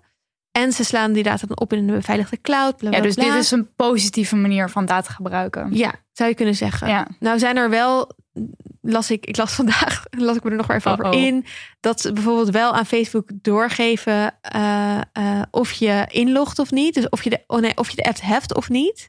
Dus dat kan voor Facebook ook van Glue zijn, maar niet de informatie die je in de app stopt. Oké, dus minimaal. Minimaal. Oké, ja. dus, dus Facebook weet alleen, Heb je Glue of diegene heeft die, eh, heeft die app. Of Ja. maakt gebruik van die app. Volgens mij als je inlogt met Facebook. Dus dat En is je, dan je wel... hebt een stuk voor mensen, er zijn ongetwijfeld mensen die luisteren die denken: Oké, ik heb geen clue, maar ik heb dit of dit. Is dat dan wel goed? Dus jij hebt geloof ik een stuk geschreven, toch? Waar Ja. we naar kunnen linken in de show notes. Ja. Dan kunnen mensen zelf opzoeken. Ja, Maar precies. eigenlijk is jouw. De tendens is, alles is kut, ik ben het Clue. weer op papier gaan doen. Oh, echt zo zelfs. Ja. Ja. Maar ook omdat ik dat boek had gelezen, Cyclusstrategie, en dacht: Ja. oké, ik wil nu ook de temperatuur meten en zo. ja. Maar dus wat ook nog wel een voordeel is aan Clue en iets wat ik heel vervelend vind aan heel veel andere apps, is dat ze allemaal super roze en ehm soort van heel erg ja, stereotyp zijn. Ja. Maar Clue Soms is dat niet zo heel erg, toch? En Clue nee. is dat niet. Nee, oké, Ja. ja, ja. Neutraal. En dat heel veel van die apps, dat vind ik ook echt heel zorgwekkend. Dat ehm, heel veel van die apps kan je alleen maar een cyclus hebben die max 35 dagen is. Oh. Terwijl ik heb af en toe dat mijn cyclus heel lang duurt. En dan kan dat gewoon niet. Dan, dan ben ik dus blijkbaar niet een normaal, normale vrouw of zo. Ehm, en eh, dat je ook niet bijvoorbeeld kan uitzetten dat je een cyclus hebt. Oh ja. Dus terwijl er ook vrouwen zijn die niet menstrueren. Of menstrueerders zijn. Nee, wacht. Vrouwen die niet menstrueren. Ja. Dus dat is ook heel fijn als je dat uit kan zetten. Maar dan wel een soort van kan bijhouden. Bijvoorbeeld die symptomen. Of wanneer je seks hebt gehad. Of dat soort dingen. ja. Dus een soort van alsof een cyclus-app alleen maar voor een bepaald soort vrouw of meisje is. Hm, ja. Dat is echt problematisch. Maar ehm, dat, wat de wereld dus ook weer nodig heeft, is meer vrouwen die dit soort apps gaan maken. Ja. Want je ziet ook dat heel vaak de bedrijven achter die apps, dat zijn gewoon grote bedrijven die door mannen gerund worden en die denken, hé, hey, hier zit markt in. En in plaats van dat vrouwen die zelf menstrueren en weten wat je graag wil en nodig hebt, zo'n app maken eh, en er dan voor zorgen dat er geen creepy shit mee gebeurt. Ja, want nu moet ik ook weer denken aan het boek Onzichtbare Vrouwen, waarin er dus heel erg veel. Uiteindelijk is de, de boodschap van dat boek is: we missen zoveel data van vrouwen dat, dat, het, dat het daardoor niet een eerlijke wereld is. Ja. Ja, En die data moet wel verzameld worden. En dan kunnen we pas een gelijkwaardige wereld maken. En daar staan er dan, het hele boek is dan gevuld met kut dingen. Maar Ja, ik ben uit- op- op uiteindelijk zich- gaat het over die data die mist. Ja, ik ben op zich niet per se voor meer dataverzameling, maar wel voor onderzoek. Ja. Ja. Dus inderdaad, dat je zegt, we willen een product maken wat gewoon mensen echt helpt. Dan moet je wel alle mensen proberen soort van te leren wat hen helpt. En niet Mhm. alleen maar bepaald type mensen of mannen. Wat Ja. in dat boek heel erg blijkt. Ja. Of dat, weet ik veel, auto's alleen maar getest worden, de airbags op mannen, waardoor die voor vrouwen heel vaak niet werken. Dat Ja, soort dingen. ja. Totally crazy. Ja. Dus eh clue op papier. Ehm, en vooral gewoon een beetje opletten, ja, misschien wat je voor informatie in die app zet. Hm, ja. Ja. Zullen we het enigszins positief afsluiten? Let's do that. Want Ja, laten we de niet hier een... Bits of eh, Freedom To the eh, rescue. is al anderhalf jaar bezig met een toolbox ehm, rondom privacy. Ja, ja, we willen graag... Kijk, wij krijgen natuurlijk super vaak vragen van mensen. Ja, help. Help, wat kan ik doen? Ja, Eh, ik, en dan vooral, ik wil, ik wil eigenlijk niet meer dat Facebook alles weet. Of ik wil ehm, eh, zorgen dat ik ehm, veiliger ben online. Of dat anderen niet snel achter informatie kunnen komen. We hebben een toolbox gemaakt. ehm, waar al die allemaal tips in zitten hoe je dit kan doen. Het heet fixyourprivacy.nl of toolbox.bitsofreedom.nl. Maar Fix Your Privacy is denk ik het makkelijkst. En ehm, hij is 10 november online. Het ziet er super leuk uit. En het is allemaal, we hebben echt geprobeerd om het super basic uit te leggen. Dus niet met allemaal ingewikkelde termen. En het liefst zelfs zo dat je het naar je moeder kan sturen. Hoe je WhatsApp-fraude kan herkennen. Of eh, naar je collega kan sturen. Hoe je niet meer eh, eh, op LinkedIn veel te veel informatie over die persoon kan zien. Dus dat je ook, als je zelf door deze podcast denkt. Hm, ik moet er iets aan doen. En dat gedaan hebt. Dat je denkt, oké, nu wil ik ook andere mensen hier. Die misschien hier wat minder over weten eh, bij helpen. Ehm, ja, dus ik heb super veel zin om dat te lanceren. Want volgens mij gaat het en heel veel mensen helpen. En is het voor ons ook fijn om. eh, ja, echt. Ja, we willen graag mensen ook zelf vooruit helpen. Ja. Wij zijn best wel vaak bezig met. een soort van de grote strijd op. Bijvoorbeeld politiek niveau. Of eh, nou ja, wat ik al een beetje zei, waakhond zijn. En als er ergens iets heel erg misgaat, zeggen: hé, hey, dit kan echt niet. Ehm, en we kunnen, omdat we zo'n klein team zijn, niet iedereen persoonlijk advies geven. En door de toolbox kunnen we wel het expertise dat we hebben ehm, dichter bij anderen brengen. ik heb volgens mij al posters gezien in de stad. Kan dat? kan, ja. Met een, een moeilijk wacht maken is helemaal niet zo moeilijk. Of, zo, of Ja, dat zoiets. klopt. Ja. Moeilijk wachter maken is niet zo Oh moeilijk. wilde Dus ik dus ook net dat vragen. Dus dat zit erin. worden. Ja, want Ja. Dat is, daar kreeg ik ook veel vragen over. Ja. Eh, ik, weet, ik weet niet Ehm. of mensen hier nog wat hebben. Volgens mij heb ik wel een keer genoemd. Maar ik gebruik zelf LastPass. Nou, wil ik eigenlijk. Ja, oké, ik zie je knikken, want het is al goed. Is het veilig? Ja, het is Oh, veilig. Het is echt Ja. een ideale app om te zorgen dat je echt bij onkraakbare wachtwoorden hebt. Die je Ja. wel zelf toegang toe hebt. Ja, en die ook zelf wachtwoorden af kan invullen, zodat je niet elke keer opnieuw moet gaan opzoeken. En als je dat door Ja. Google laat doen. Een Google wachtwoord app. Ja, Google vult al mijn wachtwoorden automatisch aan. Oh ja, Apple doet dat bij mij ook hoor, deels. Hmm. Eh, ik De denk, angst in Nidia's ogen. ik nou, zou meer, eerlijk ik heb laatst tegen mijn moeder gezegd: dat is niet erg als het er al staat. dus ik weet niet, is het erg? Eh, ik denk dat Google, als ze een optie bieden om dat te doen, toch al bij die informatie kan. Ja. Dus dat het soort van dan niet zo erg is. Hm. Ehm, maar ik ben daar geen expert in, dus dat kan ik niet zeggen. Duidelijk. Ja. Ehm, en wat, ook, wat ik ook altijd een goede tip vind, wat we daar ook allemaal uitleggen, is om twee-factor authenticatie in te stellen. Dus dat je niet alleen een wachtwoord geeft. Dus als er ergens informatie staat die, waarvan je echt bang bent dat mensen erbij kunnen door je wachtwoord te kraken. ehm, of dat een bedrijf allemaal wachtwoorden lekt, wat soms gebeurt, dus een datalek heeft. ehm, en dan dat ze dat wachtwoord dan ook op andere dingen kunnen gebruiken. Dan kan je een tweede factor instellen dat bijvoorbeeld je een sms'je krijgt of een bepaalde code moet invoeren. En dat, dan, eh, dat je dan pas in het account kan. Ja, maar goed, het staat er allemaal uitgelegd. Fixyourprivacy.nl. Ehm Mensen, Dus fix your privacy. fix your privacy.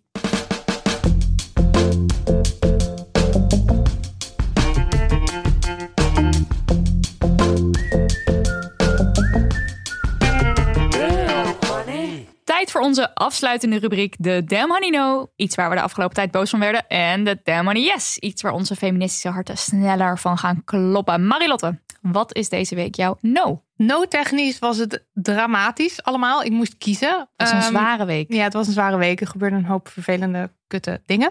Ehm, er zijn uiteindelijk twee dingen aan de hand die ik wil noemen, omdat ze mijns inziens, ons inziens, raken aan hetzelfde.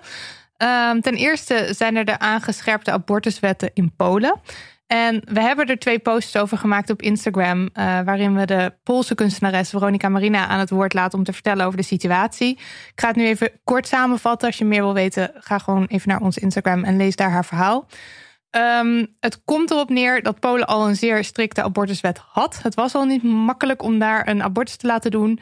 Eh, en het is nu nog moeilijker geworden. Vrijwel Eh, onmogelijk. ja, vrijwel onmogelijk. Daar, het- de- toch even samen. eh, je kon in de volgende drie gevallen kon je een abortus laten doen. Als je de zwangerschap als de zwangerschap tot stand is gekomen door een verkrachting, als de gezondheid van de moeder in gevaar is of in het geval van ernstige afwijkingen van de foetus. En er is dus nu besloten dat uh, afwijkingen van de foetus niet langer een reden voor abortus zijn. En uh, er zijn in het afgelopen jaar 1100 legale abortussen geregistreerd. En 1070 daarvan hadden te maken met afwijkingen, afwijkingen van de foetus. Dus dat betekent dat gewoon bijna 100% van de abortussen zijn dan dus illegaal. En uh, het gevolg daarvan is dus eigenlijk... Abortus gaat niet verdwijnen dat is niet iets wat niet gaat gebeuren. Maar mensen gaan dus nu, nu het dus nog moeilijker wordt, uh, gaan mensen die abortus willen laten doen, gaan dit nu op illegale, gevaarlijke manieren doen. Want uiteindelijk gaat het toch wel gebeuren. En uh, het is heel erg dat deze wet nu zo strikt is. Want een veilige, of toegang tot veilige abortus is een mensenrecht. Dus grondrecht zou gewoon voor iedereen moeten zijn. En dat is nu in Polen helemaal niet aan de hand. Um, ja, en Veronica die schreef ook nog van... het is super ironisch, want er is nauwelijks seksuele voorlichting. De overheid is radicaal katholiek en homofoob. En er is dus ook helemaal geen ondersteuning voor zwangere vrouwen... alleenstaande moeders of families van mensen met een beperking. Ze zegt ook letterlijk, dus we waren al fucked. Ja, dus je en dit is een soort dus van... mensen... Uh, kind, je laat dus nu kinderen geboren worden... die waarschijnlijk veel pijn lijden of niet lang leven of zo. En dan is er, dan zijn die kinderen er, maar dan is het niet zo dat daar dan zorg dat voor is. Of dat het is van, oh, kom maar, ja. uh, iedereen welkom. Dus dat is niet aan de hand. Het is gewoon een, weer een manier van uh, rechten in, inperken en, en mensen niet kunnen laten doen wat goed is voor hen zelf, de keuzes laten maken. Um, uh, er zijn in de afgelopen week veel mensen daar de straat op gegaan. Afgelopen vrijdag waren er volgens mij 150.000 mensen in Warschau. En ik las, ik was nog net even aan het googelen. Voordat we de opnames ingingen, las ik wel dus dat de wetgeving nog niet in is gegaan. En nu uitgesteld Vanwege is. Vanwege, dat denk ik, ja. Dus het is niet zo dat het nu dan niet doorgaat. Maar in ieder geval is er nu uitstel. Dus misschien... ja, en ik denk ook echt, ook als jij als, als, als luisteraar die verder niks met Polen te maken heeft, is het wel echt belangrijk dat je je dus hier over uitspreekt, ook online, om gewoon te laten zien van dit is iets waar wij niet oké mee zijn. Dat je ook internationaal de druk op kan voeren. En hoe meer die video's gedeeld worden en hoe meer aandacht ervoor is, hoe beter. Ja, en het is dus het lijkt dan misschien alsof je, wat ga jij doen als persoon? Maar ik denk dat het dus wel heel veel uitmaakt. Ik heb ook die hashtag Express dan weer Strike heet het geloof ik expres erbij gezet om te laten zien van we're watching. Ja, en wij, ja, wij, en wij weten ook wat er aan de hand is. Ja. En op het moment dat je erin duikt, besef je extra hoe groot dit is en hoe erg dit is. En dat er nu dus dat dit gebeurt en dat er rechten ingeperkt worden.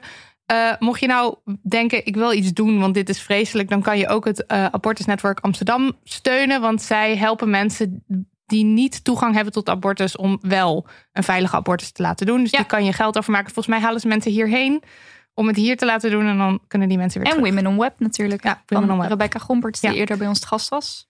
Uh, en denk niet dat er uh, alleen in Polen gemorreld wordt aan het recht op zelfbeschikking. Dat is nu ook uh, in, in Nederland. Het is niet zo dat er nu wetgeving is, maar er is nu in ieder geval een petitie ingediend waarin uh, er gepleit wordt voor gedwongen anticonceptie voor vrouwen bij verslaving, besmetting met hepatitis B en C of HIV, een psychiatrische ziekte, een verstandelijke beperking en bewezen kindermishandeling of doodslag. Dus het gaat hier over dat mensen.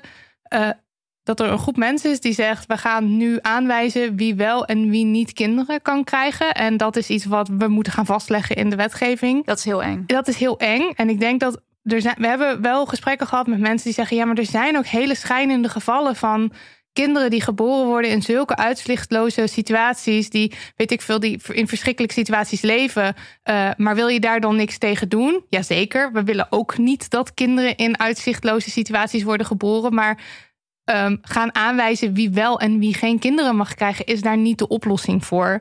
Uh, iedereen moet zijn eigen keuzes kunnen maken. En je gaat echt een hele enge kant op op het moment dat je dus wel die wetgeving invoert. Dus het is gewoon nooit de oplossing. Het is ook heel erg vaag nu ook wat ze opschrijven. Hè? Dat is een enorme opsomming aan, uh, aan wanneer het dan niet zou mogen. Ja, en, en, en, en het is zo van de reactie van mensen is nu van ja, maar dit zou dan een oplossing moeten zijn. Maar dat is het niet. Want de oplossing is eigenlijk ga, gooi meer geld naar de zorg, naar de, jeugdzorg, naar voorlichting. Naar, ja. Jaren, decennia hebben ze tekorten aan geld en aan mensen. Dat lijkt me al iets wat, wat niet, dat is niet oké. Nee. Dus zorg dat je dat op orde hebt. En ga daar de oplossing zoeken. In ja, plaats en een 100%, 100% uh, veilig systeem voor kinderen, dat, dat zal je waarschijnlijk niet kunnen bouwen. Nee, maar dit is niet hoe we het moeten oplossen. Nee. Ja. Uh, Nidia, een yes. Ja, ik, uh, ik, kreeg een tip binnen van een van onze luisteraars, van Mette. Namelijk, er is een nieuwe podcast en die gaat over opvliegers. Als ik alle overgangsklachten op moet noemen waar ik de afgelopen tien jaar last van heb gehad: opvliegers, eh, nachtzweten, slecht slapen, hartkloppingen, angst- en paniekaanvallen, stemmingswisselingen. En dan vergeet ik er eh, vast nog wel een paar. En dat opvliegers bij die overgang horen, dat wist ik wel. Net zoals eh, stemmingswisselingen. Maar de rest, één grote onbekende. Ik vind het echt fantastisch dat dit gemaakt wordt. Het sluit natuurlijk ook heel erg aan eigenlijk op wat wij bij Damn Honey doen. Namelijk praten over uh, onderwerpen waar nog altijd een taboe, over, uh, een taboe op rust. Um, en dat is bij de overgang natuurlijk zeker het geval. Er wordt ook nog steeds heel lacherig over gedaan. Maar wat denk ik misschien wat kwalijkste is, is dat er ook heel weinig informatie over bekend is. Um, waardoor vrouwen of mensen op latere leeftijd allerlei super best wel creepy klachten krijgen, maar dat ze geen idee hebben wat er nou eigenlijk aan de hand is. Dus dan heb je het over hartkloppingen, over spier- en gewrichtspijnen, slecht slapen, stemmingswisselen, nachtzweten. Nou, de opvliegers die kennen we dan wel vaak, migraine, um, gewoon allerlei uh, narigheid eigenlijk. En in deze uh, podcast ja, dan moet ik, ik, ik heb haar naam niet opgeschreven. Alice de Bruin heet zij, geloof ik de presentator van de podcast. Ik ga het heel snel googelen. Lekker professioneel, Nidia. Ik was gewoon heel enthousiast. Ik heb gewoon zitten luisteren. Um, Alice Bruin, ja, die, zo heet ze. Dat ik had wel goed onthouden. Zij vertelt dus ook dat zij s'nachts hartkloppingen krijgt. En dat de ambulance gebeld wordt door haar partner, geloof ik. Omdat die gewoon denken van, nou, dit, dat is een hartaanval of dit gaat helemaal mis. En dat blijkt dus uh, onderdeel van de overgang te zijn.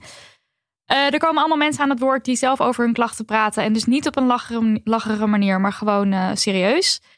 En er zitten ook een paar fragmenten in de eerste aflevering. waarin Alice laat zien hoe er vanuit de maatschappij nog altijd gekeken wordt naar de overgang. en hoe nasty dat is. Is een fragmentje van Linda de Mol. En ik moet wel eerlijk zeggen, ik weet niet hoe haar, hoe haar kijk er nu op is. Nee, maar dit is lang geleden. Dit is alweer een ja. tijd geleden. Maar ze heeft dus een keer gezegd van nou, uh, de, de overgang, dat ga ik nooit in mijn tijdschrift zetten. Want dat is zo'n onsexy onderwerp. Het is geen leuk onderwerp. En we hebben ook mannelijke lezers, die zitten daar niet op te wachten. Het is geen spannend onderwerp. Oh my god. Nou, ik, ja, ik krijg er natuurlijk helemaal rillingen van als ik zoiets lees. Um, en dat zorgt er ook voor dat mensen zich gaan schamen als ze de overgang ingaan. Uh, er hangt ook een soort ding omheen dat het, dat het aftakeling is. Of, of, dat, of dat je dus nou ja, je, je, je sexiness verliest. Uh, het, heeft, het is verbonden met oud zijn. Waar heel erg een stempel op is dat vrouwen horen niet ouder te worden. Uh, en een ander voorbeeld van wat ze ook aanhaalt is Hans Steeuwen. En ik vertelde dit aan Marilotte. Ik ging het toen ook luisteren. Niet vanwege Hans Steeuwen, maar omdat die podcast bestond. En tot mijn grote shock en horror. Ik was dus vroeger groot fan van deze man. Ook omdat mijn uh, docent Nederlands, die had soms geen zin om les te geven. Dus dan zetten ze gewoon de tv in de klas en dan zetten ze Hans Steeuwen op. Dus ik, en ik vond hem echt hilarisch.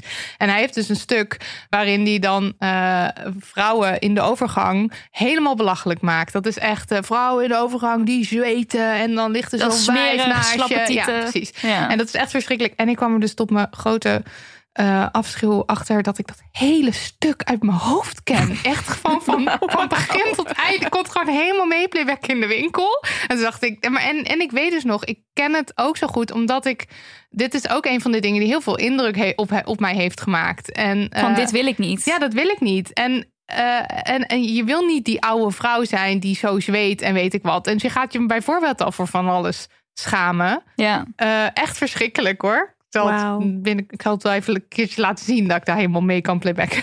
Ja, uh, en ook nog één feit wat ze ook nog noemt, is dat als je in de jaren negentig zocht naar informatie over de overgang op die interwebs, om het maar even weer rond te krijgen, dan kreeg je nieuws over transfers van voetballers.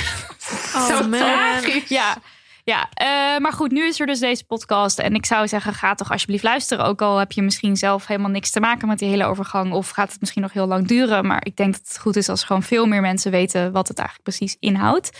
Uh, elke maandag een nieuwe aflevering in je favoriete podcast app. Dit was aflevering 54. Dankjewel Esther. Steun Bits of Freedom en luister de Vierkante Ogen Show. Vierkante ogen. Oh nee, jullie hebben een nieuwe tune. Ik moet er zo aan wennen. Ik heb wel altijd nog een liedje in mijn hoofd hoor. Ja, is toch gezellig. Ja. Dankjewel, Daniel van de Poppen voor al het editwerk. Lucas voor de fantastische swingende jingles. En Lisbeth Smit voor de parel van een website. En bedankt dag en nacht voor de dummy en corona-proof studio... waar we altijd zo heerlijk ongestoord kunnen babbelen. Remco, wat heb je hier lekker rustig gehouden? Je hebt geen enkele keer iets willen zeggen. Anders hadden we Nee, het had- uitpraten. ja, absoluut, Zeker. Oké. Eh, Petje.af slash damhoney. Doe het. En lieve luisteraar, jij. Ja, jij. Nee, niet de persoon achter je. Jij. Dank je dat je er weer was. Zonder jou waren we niets. Mail ons op info.damhoney.nl als je een vraag hebt, een dilemma of iets waarvan je denkt... oh my god, dat moeten de honeys weten. Doe het niet. Zelf weten. Dag vloepies. Joejoe, peace. Oud. Joepies out? Jij, oh, jij zei pies. Peace out? Peace oh, out. peace out. Ik zei joepies. Vloepies, joepies, dacht ik. De mens doet eens Joe. wat. Ik dacht, ik zei you, peace, out. Dag. Doei.